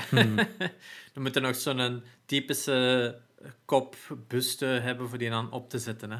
Oh. Oh. Ik geef hem al ideeën. Ehm, nog iets wat dat gisteren trouwens ehm, live is gegaan, wat ik eigenlijk eh, heel onder de radar is gegaan. We hebben dat ooit al een keer vermeld, dat er een fan remake is van Tomb Raider 2 in Unreal Engine 4. Ehm, Juist. we hebben dat aflevering of 10, 15 geleden een keer gezegd van ja, eigenlijk wat is er gebeurd met het project. Gisteren is die live gegaan. Een demo, Wow. playable demo. E- ehm, ik zal de link in de Discord zetten. Ze hebben massas nieuwe shit gefixt. Allemaal water simulation rendering enzovoort. Dus, dus de Dagger of Xian is... ehm, ja, ik vind het super cool hè, dat er nog altijd gewoon mensen zo hardcore zijn dat ze hun favoriete games willen namaken. Ik zet het nu in nieuws. En, eh, ey, en dat dat, ze zijn er al vijf jaar aan bezig. Zo'n paar nerds die denken, hey, hold up, we gaan dat gewoon fixen. Dan heb ik Crazy. zoiets van, Jesus, ik ga het nu zelf downloaden. Ja, nee, waanzin. hè. Heel cool, heel cool. Sorry, dat was het. Eh, very nice. Ja, eh, heb je nog iets gespeeld op je Oculus? Want ik weet niet wat allemaal uitgezegd bij een Beat Saber. Dat was het. Porn. Uit pure, pure... Ja, omdat dat Abu het zei in zijn Discord van een applaus voor... Want Matthias heeft hem tegelijkertijd gekocht. Zo, een Mhm. applaus voor Matthias en Espe, die nu voor het eerst VR-porn gaan meemaken. En dan had ik zoiets van, ah ja, juist, dat is En? ook een ding. Ja, teleurstellend eigenlijk wel. Voilà, zie, maar dat vond ik dus ook. Ik Maar het ding is, het is wel heel speciaal en inderdaad verrassend immersive. Zo van, wow, this is weird. Maar gewoon, die feel is zo raar, omdat... Die, ik weet niet hoe dat, dat komt, misschien is dat een instelling of zo, maar die, dat beeld en die vrouwen zijn gigantisch. Dat is, dat Ah is ja, zodanig breed beeld ja. en uitgerokken dat ze, iedereen is zo... like- ik voel me terug like een klein kindje. Plus, ik ben ook fetish. Ik ben ook een kleine jongen, waardoor dat iedereen in die pornofilms zijn groter dan mij. En dan heb ik nu niet per se over mijn, met een tisch, maar Nee. gewoon... Ieder, die camera staat altijd op een meter 85, 95 hoogte. En eigenlijk, als ik naar beneden kijk, heb ik het gevoel van ik ben hier aan het zweven, want ik ben maar een meter 69. Dat is ook zo van... The fuck doe ik ik snap je. hierboven? Stak ik op, ben ik aan het Ben Krabben op een box of zo? Like, what the fuck is hier aan het gebeuren? Ja, dat is echt weird. Ja, Het is gewoon weird. Ah, ja, nee. Eh, Dat had ik nu al niet. Bij, allee, maar jij zei Dat een meter 95. ja, maar ja, maar daar had ik dus allemaal geen last van. Ik had gewoon zoiets van, ja, dat is gewoon weird. Ja, dat is- weird. Ja, er en was... dan, dan die actrices komen en die be- proberen ze te muilen. En ik had zoiets Ja, dat kindje fuck, zelf aan elkaar. Het is van- Allee, wat dat hier? eh, Dat is niet Ik ben hier voor te poepen, niet voor te kussen. Ja, ja, dat was echt zo. Allee, blijft dat eraf. Nog een. En dan heb ik daar echt afgezet, nooit meer opgezet voor reason. Eh, dat- dat doet mij denken aan het feit dat er, de Oculus Quest heeft ook zo'n intro-game dat je kunt gewoon worden aan de knoppen en dan leggen ze uit van je kunt dit doen, dit doen en dit doen. Eh, en een van de dingen is dat je, like, ja, dat start zo van oké, je kunt schieten en zo, maar je hebt ook zo'n dans eh, Ja, game. En dan is er zo'n robotje voor u aan het dansen. Je kunt de handjes van vastpakken en ermee samen dansen. Zo echt zo room scale te dan. Moet zeggen, I was so freaked out door dat ding. Ik had echt schrik. Ik zei van, hou- dan stond er zo op van, hou handjes vast met deze trigger. Ik wil het niet, hou het van mij weg. Ik het was gewoon gelijk de Oculus-knop aan het zoeken van waar zit ik, quit. Like, echt eruit gaan. Dat was zo freaky. Zo'n wiggly-armed dude die zegt van, kom, laten we dansen. Nee! Ik, ik, ik daag je echt uit om Half-Life Alex te spelen. Dat is zo real. En ik had dat ook zo constant. Zo, nee, ga weg. Zo, zo van die weirde shit. Dat is zo, ja. Blijft een heel rare ervaring. Ja, Ik ben ook is- niet zo super fan, dus. Het, het, het geluidkwaliteit is wel nog... Allee, voor wat het maar voorstelt, zo, die, die, die boxjes aan je oren. Ik wist al Hmm. niet eens dat dat daar was. Eh, maar het is best wel goede kwaliteit Ja. voor die boxjes. Je gaat geen zware bas hebben, maar toch. Het is beter dan Mhm. verwacht. True. Maar dat was het. Janox, wat hij helemaal speelt. Ehm El Clasico. Ik heb eh, een beetje Warzone gedaan. Ik heb nog een heel klein beetje Valorant gedaan. Ik heb Apex nog eens geprobeerd gisteren. En dat viel bijzonder hard tegen, for some reason. Dus het is een nieuw seizoen uit, seizoen 8. Een nieuwe champ. Dat hebben we twee, drie weken geleden het nieuws overlopen. Eh, ik weet niet, de game voelt heel sluggish aan. Nadat je van Warzone komt, waar alles zo... Slide cancel, slide cancel, slide cancel, loop, loop, loop, slide cancel, slide cancel, spring om de hoek. Terwijl bij Apex is het gewoon zo lopen en een beetje slingeren. En alles voelde zo alsof ik in slow motion liep. En ik weet niet. Het is ook natuurlijk, mijn muscle memory was weg. Dus ik zit zo altijd zo automatisch te slide cancel, maar dat werkt niet in dat game. Dus je zit zo gewoon te, te dukken. dus dat was al heel weird. Ehm, en ook ja, je nades en zo stonden op andere knoppen. En ik weet niet, ik voelde hem niet. Zo direct tweede is geworden of zo. En dan had ik zoiets van ja, ik voel hem niet. Maar vierde reason- uw third anniversary on Twitch, of wat was dat? Eh, dat was de bedoeling. Ik heb het uiteindelijk niet gedaan. Ik heb gewoon gezegd, ja, het is vandaag mijn third anniversary. Ik ga er niks voor doen. Ah, De bedoeling was eigenlijk om dat dit weekend te doen. Ik had maandag en woensdag had ik stan. Heel de dag. En ik was zo uitgeput dat ik het niet kon opbrengen om... Yay, derde anniversary. Ik ga ballonnen met jullie subnamen op zijn of zo. Weet je van die shit. Daar had ik allemaal geen zin in. Ik heb gezegd, we doen iets. De, De bedoeling was eigenlijk om top alle donators games op je ik borsten. gespeeld heb. dus een Fortnite, CS, Apex, ehm, Warzone. Alle grote big shots wou ik dan herspelen. Even, maar pff, ik had er gewoon echt geen zin in. dus ik heb gewoon eh, een beetje Warzone gespeeld. En ik heb Assassin's Creed Valhalla gespeeld. Ehm, Hey. ik, heb, ik zit denk ik op 99% completion van alle dots op de hele map. Holy Ehm, shit, dude. Ik heb ehm, Finland volledig. Ik heb Noorwegen volledig.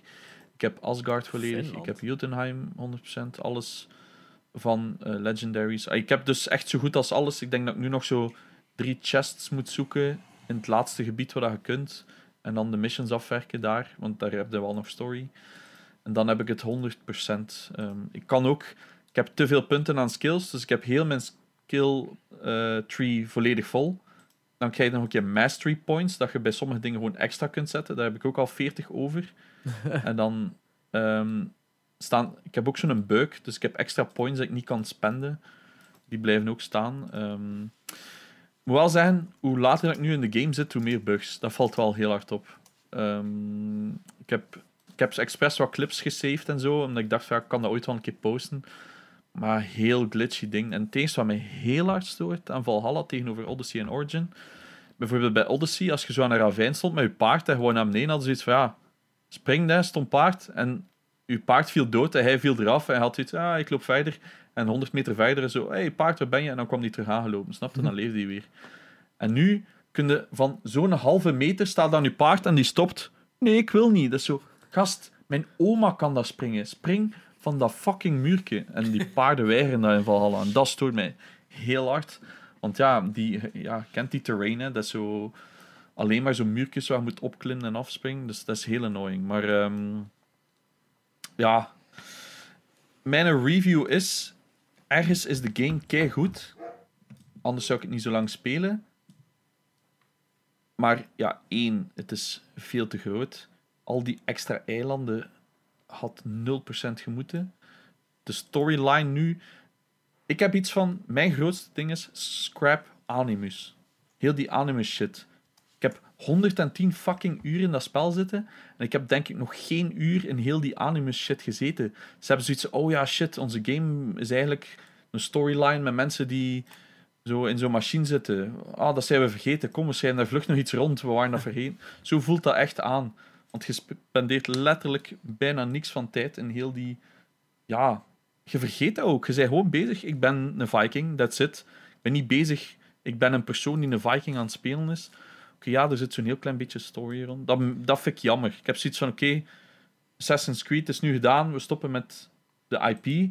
We noemen het nu gewoon. Uh, ja, weet ik veel. Maar heel die anime shit gaat eruit. We spelen gewoon nog historische games hier. Have fun.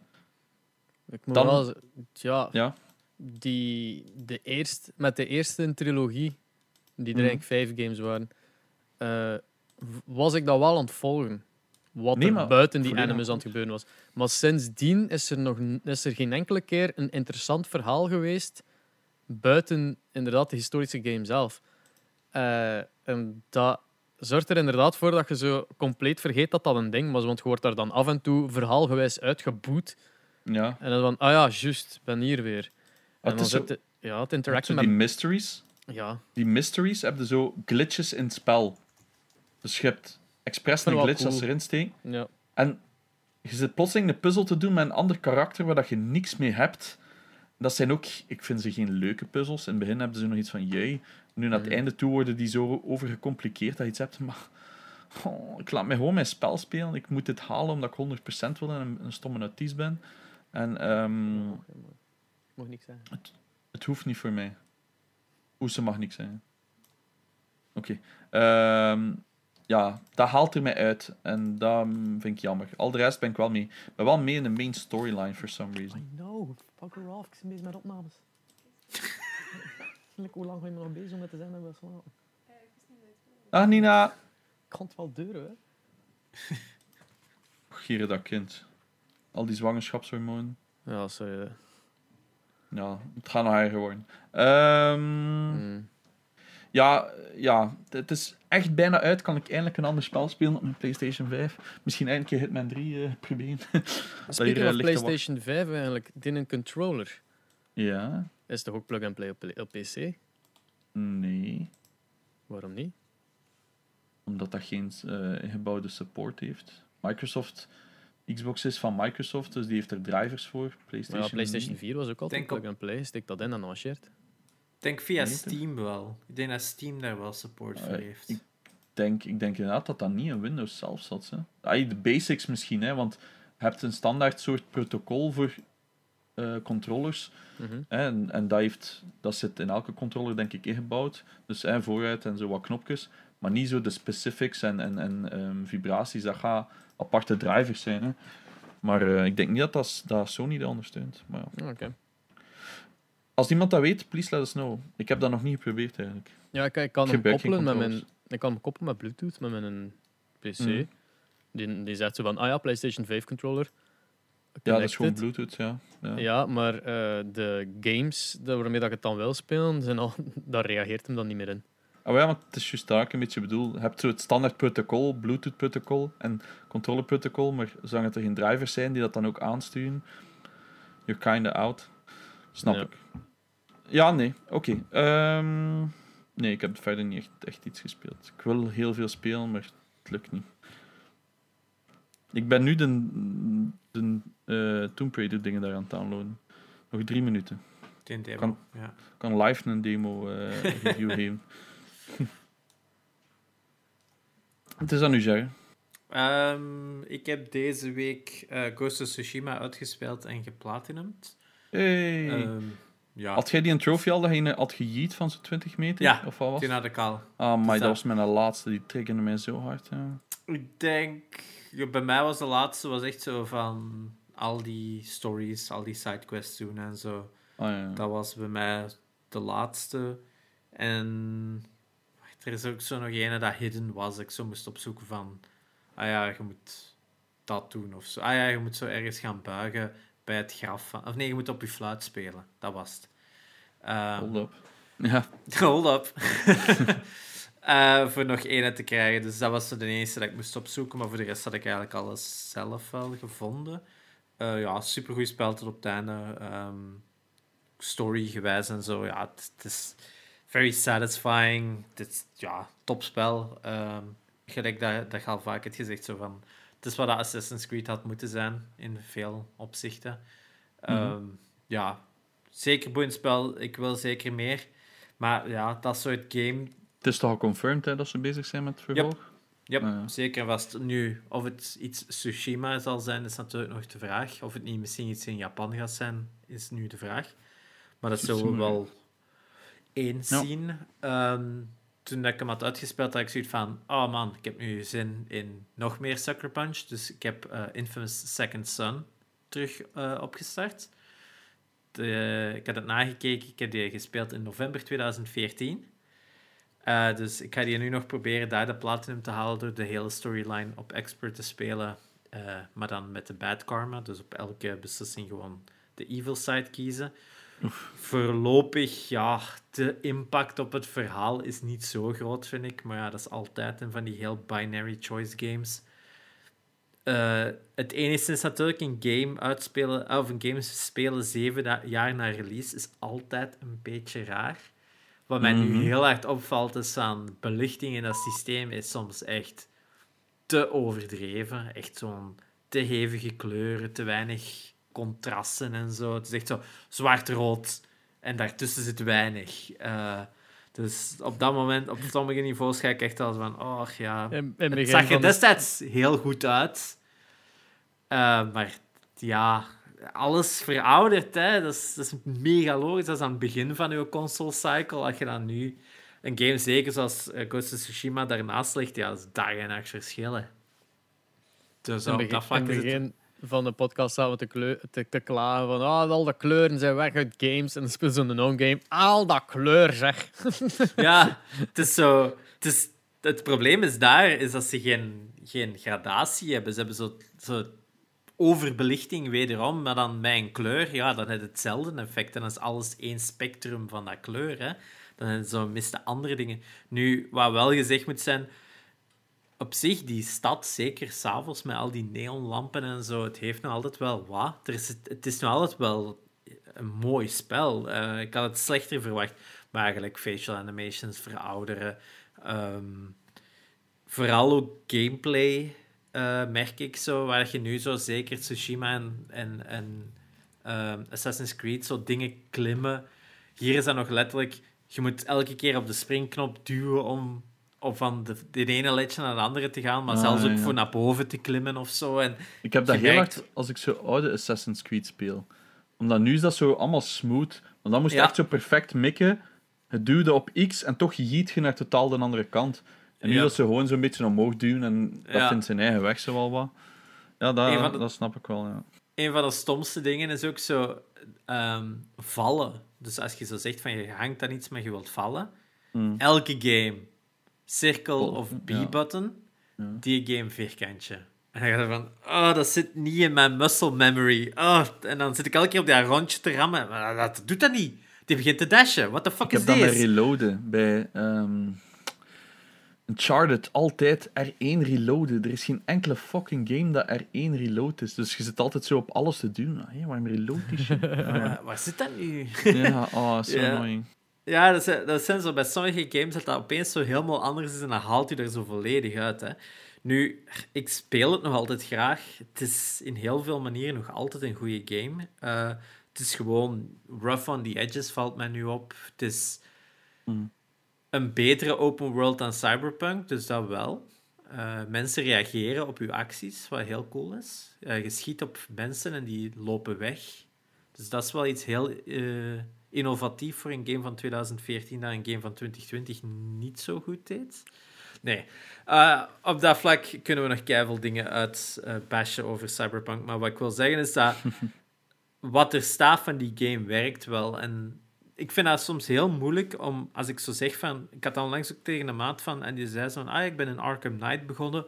Goh, ja, en dit is mis en dit is mis en bla, bla, bla. En ik zo van... Dat is een game van 2015. Toen was dat allemaal best wel cool. Toen was dat echt allemaal wel best vernieuwend. Dat was een eerste grote open world game, denk ik, op PlayStation 4 en zo. En, en in heel veel manieren echt wel impressive. En ja, op zes jaar tijd verandert er belachelijk veel. Zeker in, in open world games. Als je kijkt naar Assassin's Creed van dat jaar of zo, hè, wat is dat dan, Black Flag of Unity of zo. En dan vergelijkt je dat met Odyssey of, of Valhalla, dan ga je ook zoiets hebben van, what the fuck was dat voor kleine shit? Dus het is zo... Ja, dat blijft volledig veranderen. En ik vind het dan moeilijk om soms te zeggen van... Ja, ik vind het altijd een goede game, of ik vond dat een goede game toen. Toen het die nieuw was. En ik vind dat dat heel lastig is als mensen er dan zou komen van... Ja, maar dat is zo'n goede game. Dat kan misschien vandaag zo zijn, maar dat, is, dat was toen niet. Dus... Mm. I played it when it was fresh. I played it when it was new. When it, eh, toen het nog wel eh, revolutionair was. Dus gelijk dat je nu zou zeggen, Pokémon Rood, ja, ik vind dat wel kak dat dat zo in, in zwart-wit is. What the fuck is dat?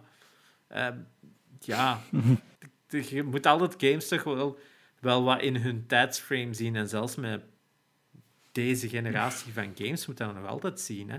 Oké, sommige games gelijk Uncharted 4 of Last of Us ja, één zelfs ook niet. Hè. Zelfs Last of Us 1 zullen we toch bij de replay al hebben gehad van, ah ja, dit is Oh ja. wel, wat verouderd. Heel, hè. maar ja, het is ook al wat is het, 7, 8 jaar oud. Hè? Dat, je voelt dat wel echt. Hè? Je voelt dat, hè. Dat, dat gaat enorm snel. Je merkt dat niet terwijl dat je het speelt. Je merkt niet dat die evolutie zo groot is, totdat je nu gelijk een game gelijk Second Son herspeelt en gaat van, oh, what the fuck, dat is dezelfde generatie als Last of Us Hmm. 2, ook in Seattle. Ja, die steden zijn dag en Hmm. nacht verschil, hè. Eh, Ja, Dus- ja. True. dus Press ik vind any key wel... to continue. Ja, oeh. Dus ik ben wel benieuwd wat het... eh, of ja, ik vond het wel een interessant eh gedachte-experiment van altijd zo die begin van een generatie en het einde van een generatie te vergelijken. Mm. Maar ja, ik kan nog altijd voortgaan voor die Platinum gewoon, voor het af te ronden, want ik had het dan ook nadien opgezocht. Van Sucker Punch heb ik bijna alle Platinums op Infamous Second Son en Sly Cooper 3 na. Dus eh, het is misschien nog een quest om die allemaal te halen. Hè. Dat ik toch kan Sly zeggen dat ik Cooper staan alles ook zo op mijn lijst van die moet kijken wanneer ik gespeeld heb. Ik heb die nooit gespeeld. Zeker de Ja. 1 en de 2. De Ik heb 1 dat is bij, echt een fun ehm, game. Ik heb Dickerus gezien, inderdaad. Ja, de 2 is ook goed. De 3 is, een, is geen slechte game, maar is gewoon een beetje too much of a good thing. Dat zo Hmm. Te veel personages werd. En ik had zoiets van, ja, nee, het was... De 1 speelde maar met één personage, de 2 had al twee extra personages, maar ze, ze zijn daar heel voorzichtig mee. Ik denk in een derde net al vijf of zes speelbare personages en dan ziet van, ja, oké, ik wil die, die Sly Cooper, ik wil met die wasbeer spelen, want dat is de beste gameplay. En daar gaan ze volledig mis in. En te veel minigames, allemaal van die andere soort dingen. Dat je zoiets hebt van... Nee, je hebt het complex gemaakt. En twee voegden een goed idee toe van... Zodat Ocean's Eleven heist planning gegeven, dat je alle verschillende aspecten van een plan moet uitvoeren om het dan allemaal te laten samenkomen. Dat was een heel innovatief ding dat we dan nadien bij GTA 5 hebben zien terugkomen. Dus Mm. eh, ja, ik vond dat wel een cool mechanic. Het probleem met de Sly Cooper games is, ja, ze zijn niet heruitgebracht op een PS4. Tegen de beste Mm. manier om ze te spelen zijn waarschijnlijk de Vita-ports op dit moment. Hm. Nee, Dus ja, en dan nog een beetje Outer Wilds gespeeld. Coole game, maar eh, ik, ik zit nog altijd aan de tip of the iceberg. Dus ja, we'll is dat ook niet zo'n game dat je zo eindeloos een beetje kunt spelen? ja, het is een universum verkennen, hè, dus, eh, of een sterrenstelsel verkennen. Hè, dus eh, ja, daar valt wel wat te verkennen. En het is zo gelijk een game gelijk Mist. Zo heel mysterieus. Dus eh, alles moet je wat zelf ontdekken, zelf wat één en één met elkaar koppelen. Dus eh, Mhm. ik ben benieuwd tot, eh, gelijk dat ik in de vorige podcast zei- hoe lang het gaat duren voordat ik tegen de muur ga lopen en zoiets heb van, ik weet echt niet meer wat ik moet doen. Oké, Alright, eh, ik denk dat dat het wat is. alrighty. Goed. Cool, cool. Ja, eh, even nog net dat we ons main topic een beetje gaan. Een beetje Ja. misschien nog. Klein beetje, hè. Ja, een beetje Ehm. dan. Gewoon niet dat het weer drie uur is. Mensen zijn blij dat het eindelijk geen drie uur niet meer is. Het is dat... Wat was het vorige week? 2,5 uur, dus... eh, Ja, maar live was toch net iets anders. Inderdaad. Nee, wa- waar we het dus een beetje over wouden hebben, was eh, trading card games als eigenlijk in te pluggen bij de hype dat we momenteel zien bij Pokémon. Om een of andere reden is er toch een gigantische Pokémon card hype. Hm. Eh, we hebben dat eerder dit jaar al gereport met die box purchase daar van Logan Paul. Wat was daar? ja, ja, 200 een paar honderd k, ja. Een paar honderd k voor, eh, voor een doos Pokémon kaarten. En wat was dat nog? Had hij niet, ook niet 50k of zo geboden voor een, eh, een Charizard te hebben of zo? Had hij niet ook zo één kaart gekocht? Ja, een Dat was zo fake. hè. Nee, nee, nee, Ah. nog een ander. Nog veel zeldzamer, die zo fake bleek te zijn. En dan slaat hij zo zijn hand door de deur. Eh, door zijn glazen deur. En dan was zijn hand helemaal aan het bloeden. Want, dus dat was blijkbaar een sticker daarop geplakt. En dan bleek zo fake te zijn. Dat was een kaart van 100k of zo. Allee, ja. Ja, maar ja, dan, he- dan heb ik altijd direct alweer iets. Ja, het blijft een YouTuber. Was dat dan Het weer is echt dat. zo. Neem het met een korrel zout, hè. Het is dat. Maar, ja, we hebben... Ik heb zelf nog Pokémon kaarten gehad. Ik weet dat Jane ook er een had. Espe Blijkbaar niet. Ja, For some Totaal reason. nooit gehad. Weird Ja, ik- oké. Want uiteindelijk voor ons, wij zaten op die perfecte leeftijd. Want Magic is wat de eerste echte moderne trading card game. Ik denk dat we Mhm. daar net iets te jong voor waren voor die eerste hype te hebben meegemaakt. Ik kende wel vrienden van mijn zus dat dat speelden en zo. Ehm, ja, de originele Magic the Gathering. Nadien heeft dat ook wel weer terug een extra surge gehad en is dat nu eigenlijk echt wel gevestigd als zo een game dat blijft, eh Ja, true. blijft en, en altijd wel zijn volk zal blijven vinden. Ehm, Mhm. Ik wou daar wel even nog op inpikken, want eh, Magic the Gathering is ook begonnen in België. Mhm. Ik weet niet of jullie dat wisten, maar dus... Eh, ja, ik wel, ja. ja, Magic Van the nu. Gathering is dus origineel gedrukt, de eerste versie. Dus de eerste versie is gedrukt in Turnhout, waar ik geboren ben en ook lang gewoond heb. Eh, daar heb je dus Cartamundi, een, een, een speelkaartenbedrijf. En Mhm. die waren eigenlijk de eerste en de enigste destijds in de jaren 90, toen dat ze afkwamen met dat idee van, ja, kijk eens wel een trading card game maken en in elk verpakkingsje moeten andere kaarten zitten, waardoor dat er dan ook sommige een andere hoeveelheid hebben dan andere. Hè. Het is niet gelijk Panini-stickers bestonden toen al. Ook, eh, ik denk ruilkaarten bestonden ook al. Hè. Zo kaartjes met, met eh, basketballers of, honk, of honkbalspelers of whatever. Honkbal. Ehm, honkbal. Hè. Amai, een Hollandees. Hier zijn softballspelers. Nou, Oef, dat is nog... Nee, dat is nog erg. Dat is dat is nog erg. Eh, ah, dat is gemengd, hè? Is softbal officieel gemengd? Ja, oké. Ik denk softball is gemengd. Eh, in elk geval, dus dat bestond al wel, maar daar zat zo geen rarities bij. En toen zijn dus die uitvinders, Richard Garfield en, hoe heet een andere nu weer? Geen idee. Ehm, goh, ik, ik weet dat Richard Garfield is zo een van die top designers in board games en zo. Die zijn, Hmm. aan het, Die hebben dan contact opgenomen met Turnout, met Cartamundi, om daar dus die kaarten te drukken, omdat zij dus de eerste waren die dat, dat wel konden. Mhm. En eh, in 1993 was het dan daar begonnen. Wat dan uiteindelijk ook tot een gigantische populariteit is, ge, ge- heeft gezorgd dat ze zelfs gewone jumbo jets met passagiers hebben afgehuurd. In plaats van passagiers dan vol hebben gestouwd met, met trading cards, omdat het shippinggegeven niet snel genoeg kon gaan voor de hype te kunnen volgen. Jesus Christ. Yep, dat is echt insane. Zo populair was Magic om dan uiteindelijk te komen tot Pokémon. Wat dan in Japan al wel een gegeven was, de jaren 90, eh, de trading card game. Maar de Engelstalige versie, waar dat wij dus hebben meegemaakt, of de, Mhm. de, de westerse versie, was ook van Magic the Gathering. Die deden die vertaling, die deden dat gegeven. Dus dat werd dan ook in Turnout gemaakt, toen Mhm. ik kind was. En ik denk dat ik daarom nog een van de lucky few ben die first edition kaarten heeft gehad. Eh, En nog heeft? En ik nog hebt? heb er nog een paar. Ik heb er nog een Ja. paar. Nu, niks super waardevol, gok ik. Maar ik heb die wel nog allemaal in plastiekjes en zo nog zitten. Oef, Eh, ja, dat is de shit. het is eh, wat shit. Maar ja, dat is- daar is mee gespeeld. Dus die waarde is gewoon weg. Hè? Ja, dat is inderdaad. Ja, dat is iets wat ik ook nog wil zeggen, subiet. Ja, dus uiteindelijk is dat wel weggegaan, want Pokémon heeft dat terug zelf in de hand genomen.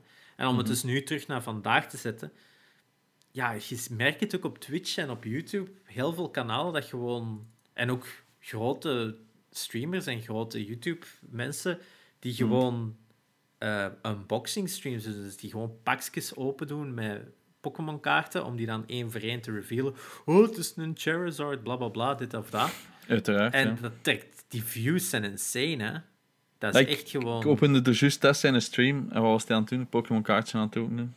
Dat is, hè? Dat is echt gigantisch populair. Eh, ik vraag me ook af dat dat gefabriceerd. Ik, ergens is er zo in mij iets van. Zouden ze op een gegeven moment gewoon een Logan Paul of whatever hebben overgekocht en gezegd van. Doe eens zo'n paar pakjes open. En mensen zien dan die views dat daarop zitten. En de copycat Mm, en dat een bal begint te rollen. Dat bestaat al veel Nee. langer. Hè? Eh, Max Mofo is zo een van die mensen dat al jaren doet. Dat is zo'n Australische YouTuber. Die doet al jaren van die pakjes openen. De mensen is ook fucking eh, toxic. eh, waardoor het dan nog wel leuk is om het te kijken, omdat hij altijd gewoon super agressief wordt. Die buigt ook soms gewoon packs dat hij nog niet heeft opengedaan als good luck. In de hoop dat er dan in de volgende pack iets beter zit. eh, waardoor hij dan al soms zijn eigen kaarten beschadigd heeft die wel waarde had. Dat soort shit. Die mens is Hmm. een beetje loco. Ehm, maar ik vraag me af dat die een recentere hype gewoon niet een beetje gefabriceerd zou zijn. Maar dat is misschien ook wel een beetje de cynist in mij dat zoiets heeft van, heeft van...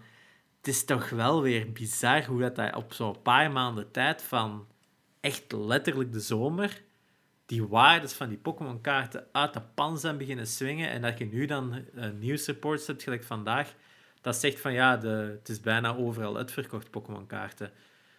Ja, Het is- dat is wel altijd in waves geweest bij Pokémon, maar nu is het wel Ja. weer een van de ergste waves. En ik denk dat COVID daar ook natuurlijk weer wat mee te maken heeft.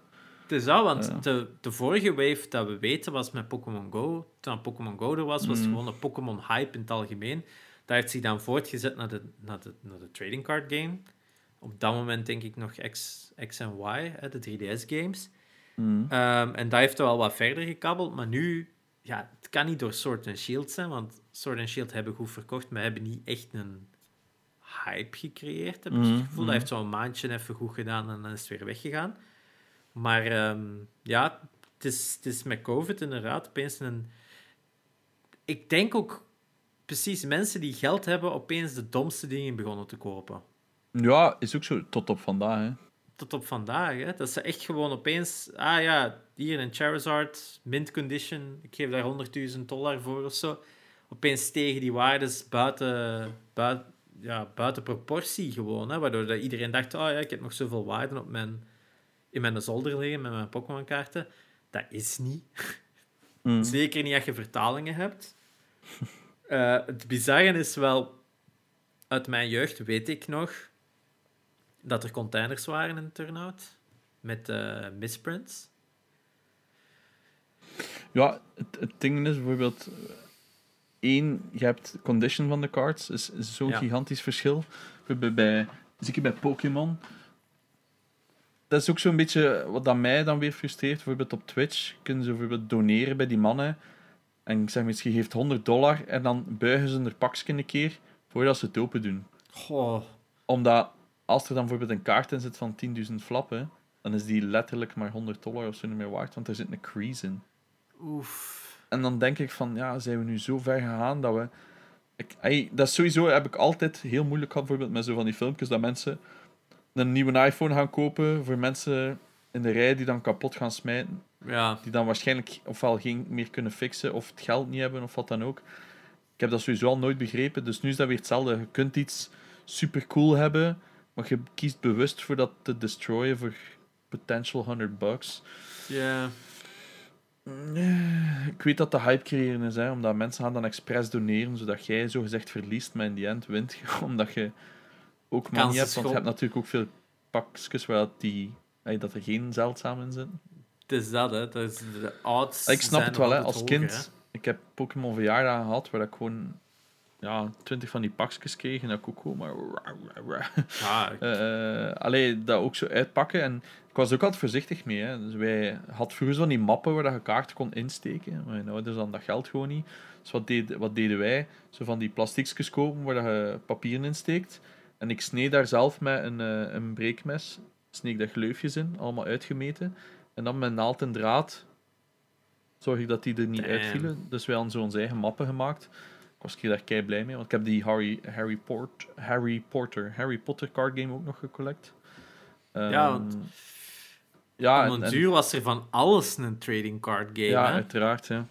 Nee, nee, dat is zeker waar. De beste Maar- trading card game dat ik ontdekt heb in mijn onderzoek was Bible Battles in 2010. Een Babels eh, collectible card game waarin dat je followers moest krijgen. Jesus is my friend. Was het maximum 12? Jesus is a friend. Oef, ja. Dus je hebt starter kits met de Romeinen, de Israëli's. eh, dan waren er ook nog booster packs. Ja, ja, ja, ja. En je kon ook de Egyptenaren, de Babylonians, de Assyriërs en de Canaïten eh, hebben als deck. Dus eh, er waren 500 verschillende kaarten voor gemaakt. Totdat Mohammed een kaart kreeg en dan werd het geboycott. Oef. Tot als er een mes van achterin staat. Och, hier. Ai. Ik heb ook ontdekt dat er een American Idol, dus Idol, eh, trading card game was in Amerika. Wauw. Ja, er was ook een 24 collectible card game. Het heeft echt alles bijna gehad. Een van de grootste natuurlijk dat we niet kunnen weglaten in onze discussie is natuurlijk Yu-Gi-Oh! Een hele show gebouwd rond het idee van collectible card games. Mm. Ik weet niet of jullie dat nog gezien hebben. Eh, Yu-Gi-Oh! Ik heb een wat afleveringen gezien, maar ik was zo wel al aan die edge van... ugh, Ja, ik ook. waarom? Eh, Ik herinner had me dat met, ik had hetzelfde met Digimon. Zo. Ja. Ja, dat is zo juist allemaal zo op die, die hype aan het meegaan. Maar ja, wij waren Bij mij al- was dat zo die overgangsperiode, zo van tussen... Ja, I'm over cartoons and I just want to watch anime titties on the internet. Op inbelmodem. Ehm en ja, dus dat sukt. Ja, nee, ja. Ja. Ik, ik, ik, heb Digimon en Yu-Gi-Oh! nooit gesnapt. Ik vind die Yu-Gi-Oh! memes geniaal, hè, met zo die dudes, met zo die mega battle pack op hun arm, zo. Met de, You've activated my trap card. Ja. Ik lach daarmee omdat ik het wel nog snap, Ja, maar ik snap dat het een heel edgy meme is eigenlijk. Ja. ja, Terwijl is- Pokémon, wie de fuck kent er geen Pokémon, man? En je snapte, dat is, ey, dat is cultureel erfgoed. Ja, ik, kanon. Ja, Maar nee, ik maar dus- ze- ik, wat ik heb gedaan als kind, was alle 150 Pokémons getekend. Effectief, 1 A4 volledig overgetekend van de kaart. In het grote hing naar mijn muur. En mijn ma, moest ik, als ik die aanwees, moest die die kunnen zeggen. En dan eh, heb ik ze, ze leren, elke avond als hij dan slaapal kwam zeggen, zei ik van, en nu moet je er ene bij leren. En dan, ja, I was pretty Fucking addicted. hell. ik naar school, jij naar school. Ja, nee, maar mijn ma vond dat nog wel funny. Ze haatte die fucking show met een passie. Hè. Dus elke morgen staat op, aflevering! En dan de zondag alle 500 keer naar elkaar, yay! Dan heb je zo gezien, yay! Pokémon! Ja, ja, snapte, dat was waanzin, hè. Maar ik snap het. Ik, was ook wel allee, hoe verslaafd aan die show en de, de Game Boy game Mhm. dat ik kapot gegrind heb, maar ehm, ik, ik ken gewoon niemand in mijn buurt met die kaarten gewoon. Of Hmm. allee, n- Ja. niemand in mijn vriendenkring. Maar nu dat ik terugdenk, ik had geen vriendenkring, dus dat verklaart best wel veel. Ehm allee, dus, dus dat klinkt vrij sad, maar mijn eerste vriendenkring was in DAE. en dan Oef. nog... eh, ja. Dus En die speelde dan al geen Pokémon meer. Nee, dat waren mijn bekken te naad. Eh, ik, ik was dan legit voor uitgelachen ook in mijn middelbaar. Van, ah, kijk, denk, kijkt hij nou naar Pokémon? Ik zo, maar dat is, ik weet niet, leuk. Like, ja, het is... eh, ja. Terwijl je je, wat is nu weer diddle papiertjes aan het ruilen waard? Wilt iemand een papier? Wat is dan? Allee, het is niet diddle. hè. Is zo- Was dat niet Diddle? Wij hebben dat niet meer Diddle. meegemaakt. Dat was zo juist na ons, weet ik nog. Diddle Die- die papier. Ah ja, het is juist. Aan my dude. Ja, The dat was ook zo. dat? Juist, juist. Toen ik naar het eerste middelbaar ging, was dat een hype aan in lagere school. Dat, dat zijn gewoon legit papiertjes waar je kon op schrijven. En dat was eigenlijk dus gewoon een trading card game van papier. Maar er stond niks op buiten, gewoon tekeningen van muizen en dat kon zeldzaam zijn. Dat is- Wauw. Een van Ja. de... Als ik het nu uitleg, denk, is het nog stommer dan dat ik het me herinnerde. Holy shit. Het enige van dat de- ik had, was, was ehm, geen cards, maar stickers. Panini-stickers. Dus eh, ieder jaar... Ik, ongetwijfeld doen ze, dat, dat- doen ze dat nu nog altijd, maar ehm, dat de, de FIFA, of toch de, de Jupiler Pro League hier in België, gewoon het elftal in stickers. En dan had ieder team een- zo'n boek. En ieder team had zo'n bladzijde dat je ze zo allemaal de belangrijkste speler moest inplakken. En dan moesten de, dat kwam eh, ook in inderdaad boosterpacks. Holy shit, ja. En eh, in, de, in de winkel dat je achter moest. En dan deed je dat open. Of dat kwam mee met chips als je wat chance had. Eh, en dan is dat gewoon van, ah fuck, ik heb weer al Wesley Sonk. Niet er iemand nog. ik zoek Dat Danny zo- Verlinden. Zo weet wel.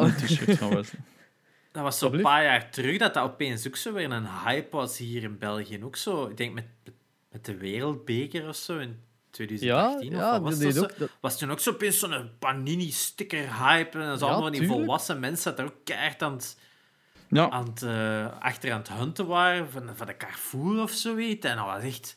Dat je denkt van, oh ja, oké. want als er Nerds en de iets is wat dat die winkels heel goed kunnen doen, is ook zo rarity. Je hebt bijvoorbeeld zo Mm. gewoon stomme kleine fucking plastic popjes. Wat was het nu? Groentjes of zo? Of ziektes?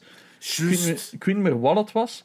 Maar bij mijn vriendin op haar werk, al die moeders, please, als je nog ticketjes hebt of stickertjes, zodat we die kutpopjes kunnen hebben, want ze zijn dat zagen, die kutkinderen. Dan dacht ik van, oh, oké, ik wil echt geen ouder worden, maar blij, ja. Ja. Dus ik ga ook ooit zo zitten smeken op Facebook. Please, geef mij stickertjes voor in mijn boekje.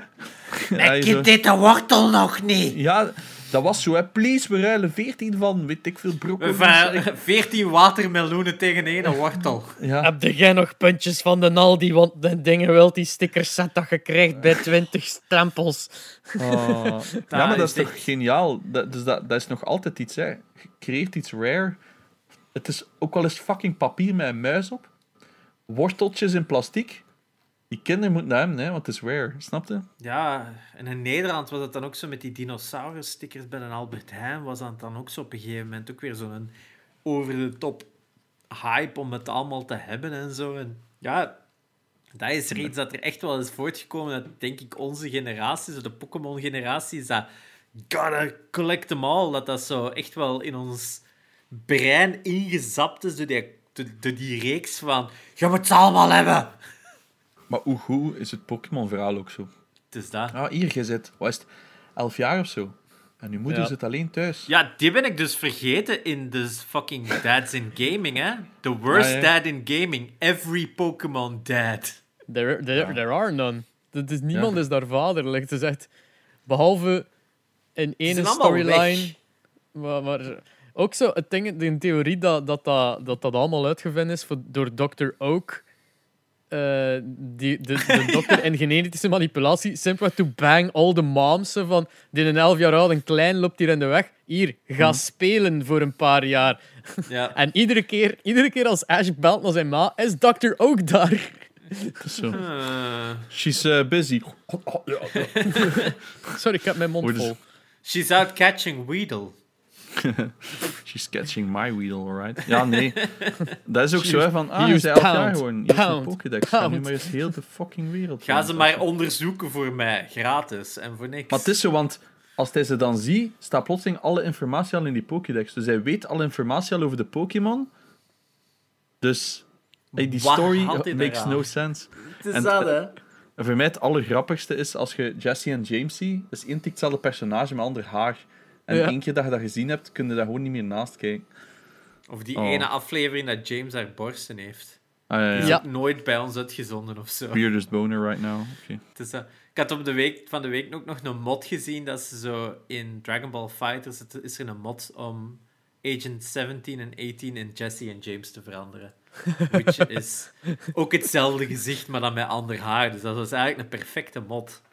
Hmm. Ik- Ik had ook zo'n keer eh, een joke gemaakt op Twitter of zo. Dan zo zeggen van ja, u, wat waren uw crushes als kind of zo? Van op, op welke game character of, of, of serie character waarde hij verliest als kind? Ik had zo gewoon. Iedereen postte zo vier verschillende personages en ik had gewoon vier keer James in een andere outfit gepost. Waaronder die ene pik met zijn tetten op zo. Want what the fuck? een hele Ze harde inside joke, maar oké. Ja, dat was toch ook wel een rare show, hè, die Pokémon, als je daarover nadenkt. Ja, Dat was ja, wel, wel. Dat was dus letterlijk de grootste reclameshow ooit, hè. Elke aflevering gewijd aan ene fucking Pokémon. Dat alleen al. Geen wonder dat wij die allemaal van buiten kenden. Als je gewoon 30 minuten elke, elke dag had om ene Pokémon te leren kennen. Ja. Hmm. Geen wonder dat we dan nog vandaag al- eigenlijk nog bijna al die namen van buiten kennen. Ja, nee, dat is inderdaad insane. Ja, ze hebben ons geïndoctrineerd voor de rest van ons leven. Joh. En daarom dat dus nu die, eh, die hype weer volledig terug is. Mensen hebben niks te doen, dus ze kopen maar kaartjes terug. Een van de beste artikelen dat ik ook wel had ontdekt in mijn onderzoek was van De Morgen uit 2001. Pokémon op sterven na dood. Potter waardige opvolger is de kop van, de, van het artikel. Als je dat nu twintig jaar later pakt, is dat zo van... Nee, Potter op sterven na dood. Pokémon-waardige opvolger. Dat is echt insane hoe... What Zeg dat wel niet tegen een. Potterhead, natuurlijk. Welk? Zeg dat wel niet tegen een Potterhead. Ja, maar... Ik denk de state van de moderne Potter-fanbase op dit moment is zo... Fractured as fuck, hè. Ja, ja, dat is heel weird momenteel. Ja, Ja, spijtig vooral door J.K. Rowling zelf. Hè. Ja, ja, true, true. Maar uw mic is wel heel aan het wegvallen, for some reason. De man? Yep. Ja. Ik hoor zo... Maar ik Ja, dat- hoorde wel. Ah ja. Ja, hij is dat stiller dan anders. Dus, maar op mijn eh, OBS gaat het opgepikt hebben, dus eh, het zal Ah, ja, niet... top. Ja, het is dat, het is dat. Nee, dus ehm, trading card games, ja. Ik dacht eh, wel even leuk om onze Pokémon-ervaringen te hebben. Eh, ik had wel de Charizard, ehm, Blastoise en Venusaur natuurlijk. Hmm. Die waren de must-haves om eh, in die tijd wel zot veel voor moeten ruilen. Weet ik nog wel. Dat je zo ook moest... Ja, op dat moment moest... Dat was zo'n lokale speelgoedwinkel, de Christiaanse. Of ja, die was eigenlijk over heel het land, maar bij ons in Turnhout eh, was het dan de Christiaanse. Daar konden dan altijd zo gaan ruilen, elke woensdag, en dan moesten ze afspreken. Maar hoeveel shit mensen dat er dan zo of ja, die kleine mannen kunnen daar niet aan doen, maar dat je wel zo weet van, dat zijn geen echte kaarten dat je hebt. Hè. Dat zijn echt allemaal van die cheap Chinese knockoffs dat die dan zo probeerden weg te ruilen. Dat je echt zo merkt van, ja, hier klopt iets niet meer. En ook sommige dat er dan ja, Japanse kaarten hadden om een of andere reden. Dat je ook denkt van, nu, toen in die tijd, was iets van, wow, cool. Maar als je daar nu over denkt, hoe zijn die daaraan geraakt? Dat kan niet anders dan fake geweest zijn. Dus, eh, ja. Ik weet niet of jullie nog, de, of Janox of jij ook nog eh, het ruilhandel van de Pokémon-kaarten hebt meegemaakt. Ja, ik heb er zelf nog eh, eentje gepikt in mijn leven. eh, I was one of those. Ik had zo'n maat van mij en die had dat gevonden. En die had dat gewoon liggen, want dat interesseerde hem niet echt. Dat was een Chansey. Een holo. Oh, ja. En ik ontbrak die nog. En ja, die deed er zo de meaning over. Van ja, ik heb dat en jij niet. En jij collect dat en ik niet. En dan heb ik die gewoon meegejoind. Nu ja, heb ik die en jij niet meer. ja, niet meer. Hè. Ik heb ze een paar weken geleden heb ik ze verkocht allemaal. Ja. Ja, dus ik, ik heb die heel mijn leven bijgehouden. Dus ik ben al zes keer verhuisd of zo. Ik heb altijd heel mijn originele stapel meegepakt. Ehm, maar nu de laatste keer dat ik checkte, waren er drie weg. En ik weet niet of die expres zijn mee weg zijn. Ik vind het gewoon raar, want er heeft altijd een rekker rondgezeten. Het is ook zo drie redelijk zeldzame dat zo weg zijn. Dus ik vind het ook weird. Maar whatever. Ehm, en ja, ik heb um, dus dat is een Nederlandse streamer. Die doet ook zo openings en whatever. En die heeft een shopje met Pokémon kaarten. En die zei van ja, als je ze niet wilt, ze zijn niet in topconditie, ik ga er echt niet zoveel geld voor geven. Ik zo, uh, whatever. Ik heb dat gewoon doorgestort naar Stan. Dat was echt niet zoveel. Maar ja, mijn kaarten zijn van ik als ik acht jaar was of zo. Hè. Ik heb die letterlijk heel veel van die kaarten, dus ik ben er allemaal nog een keer één voor één doorgaan. Dat is veel nostalgie. Ja. Ik kan mij nog echt herinneren soms van, oké, ja, ik kocht toen een pakje bij de Colruyt, want soms bij de kassa was dat van, ik weet niet meer hoeveel frank dat, dat was. Ik herinner mij dat 150 frank te zijn. Maar... Wel, volgens mij was dat ook zoiets van 120-ish, 150-ish. Dus pakte een paar euro voor een pakje. Ja, 3,5 weet... of 4 euro of zo was dat destijds. Ik weet dat ik toen veel het gras maaide en zo. Ik kreeg daar dan 20 frank voor of zo. Ik vond dat al fucking lit. Mijn ouders ja. Jeet. Um, en um, ja, en dan aan de kassa stond ik dan van ja, ik heb nu toch genoeg gespaard, maar een pakje. Dus ja, pakje mee. En ja, ik kan me nog herinneren in sommige kaarten waar ik op die moment was dat ik die eruit haalde. Dus ja, op zich, maar ik dacht ook, ik had ooit zoiets cool gezien dat ze allemaal ingekaderd waren, allemaal naast elkaar. Maar heel veel van de mijnen waren zo net te kapot nog. En zo weet wel echt zo met. Sommige waren like, echt verfrommeld geweest. Zo. Ja. En dan dacht ik van ja, fuck it, ik stuur gewoon heel die badge op. En iemand die daar echt iets aan heeft. Want ik heb ook nooit meer iets gehad met Pokémon na first gen. Van second gen ken ik al niks meer. Zo, heb zo die gouden vogel op die front en uh, zo die zilveren op zilver en that's it. Meer weet ik niet van die gen. Dat is ook wat mij een beetje stoort bij die laatste Pokémon game op Switch. Zo, de eerste Pokémon dat ik tegenkwam, had ik zoiets van, wie de fuck zei hij? Dat interesseert me niet. Ik wil enkel deze 150. Ja. Dat is mijn jeugd, tot daar en niet verder. En ik heb wel nog zo'n beetje een anime gevolgd met zo die Wobba Fett en wat was daar allemaal. Zo die fucking gele douchebag ja. dat altijd irritant was. Ik vond die shtick zo al wat boring worden, dat hij altijd tegen draads was. Samen met die Weeping Bell. In de eerste ja. serie, die, die frette James altijd op. Dude, ja, stek dat ding dood en pak een ja. andere Pokémon. Ja. Ik, ik, denk dat ik toen ook afgehaakt was van het moment dat dat opeens een ander liedje was in het begin. Dan op een gegeven moment was dat zo Johto Adventures, maar dan was dat een Nederlandstalige intro en dat was nimmer datzelfde liedje. En toen ik zoiets van, I'm too old for this fucking shit. En toen ben ik volledig afgehaakt. I'm too old for this shit. I'm too old for this shit. Dus uh, ik, ik, ik, weet nog wel de films dat, dat ik zo nog wel... Ik denk tot de derde film heb ik nog in de cinema gezien, want je kreeg er ook altijd die kaarten erbij in de cinema. Dat vond ik wel vet, want die heb ik ook allemaal nog wel liggen, die cinema-kaarten dat je zo kreeg. Die waren wel Hmm. cool. Maar ja, ik, ik heb er nog wel wat. Ook nog wel allemaal in een oké staat, denk ik. Nu niet mint of zo, maar ik zal dus eh, de volgende keer als ik nog eens in turnout ben, zal ik ze eens meepakken. Ehm, en dan zal ik zo wel share, sharen op de Discord of zo, wat ik nog wel allemaal had liggen. Als Join thuis- Discord. Ja, inderdaad. Join de Discord. Als je ook wilt flexen met je, eh, met je Pokémon-kaarten, dat je ze nog hebt liggen. We hebben een flexruimte. Eh, laat weten of je misschien ook Magic of whatever of zo, of je dat ook nog hebt gespeeld, of je dat fijn vond. Ik weet wel, een van die geniaalste dingen, dat is, dat is nog iets waar ik mee wil afsluiten. Een van de slimste shit dat dus al die ehm, trading card games doen, is zo officieel. Van ja, als je het spel wilt spelen, gelijk Magic of bla bla bla, je mocht enkel kaarten gebruiken die in de laatste drie jaren gedrukt zijn. Dus als jij je kaarten van 20 jaar geleden hebt, die kun je niet meer gebruiken in een officieel gevecht. Want enkel als die herdrukt zijn geweest in een set in de laatste drie jaar. Dus zo houden die die mensen eigenlijk altijd bezig, al die spelers, om te blijven kopen als je wilt blijven spelen. Want ik dacht ook van, na 20 jaar moet dat game toch unbalanced as fuck zijn. Een spel gelijk Magic is al bijna 30 jaar bezig. Die kaarten, die, je kunt toch niet elke keer sterker, sterker, sterker, sterker blijven gaan om mensen te incentivizen om te blijven kopen. Nee, ze, ze, om de zoveel jaar is gewoon even... Ah ja, die kaarten zijn niet meer geldig. Koop maar nieuwe. Dus ja, Ik heb dat ooit al een keer gezegd. Een van de eerste keren dat ik iets gekocht heb op tweedehands voor mijn collectie, was als een dude die zei, ja, kom ik naar de outpost, naar de kelder. Dus ik had zoiets van, oeh, rustig. En dat was dus blijkbaar een Pokémon Trading Card Game competition. En ik had zoiets van, what? ja, ik vond dat heel weird. Ja, op zich, dat was nog...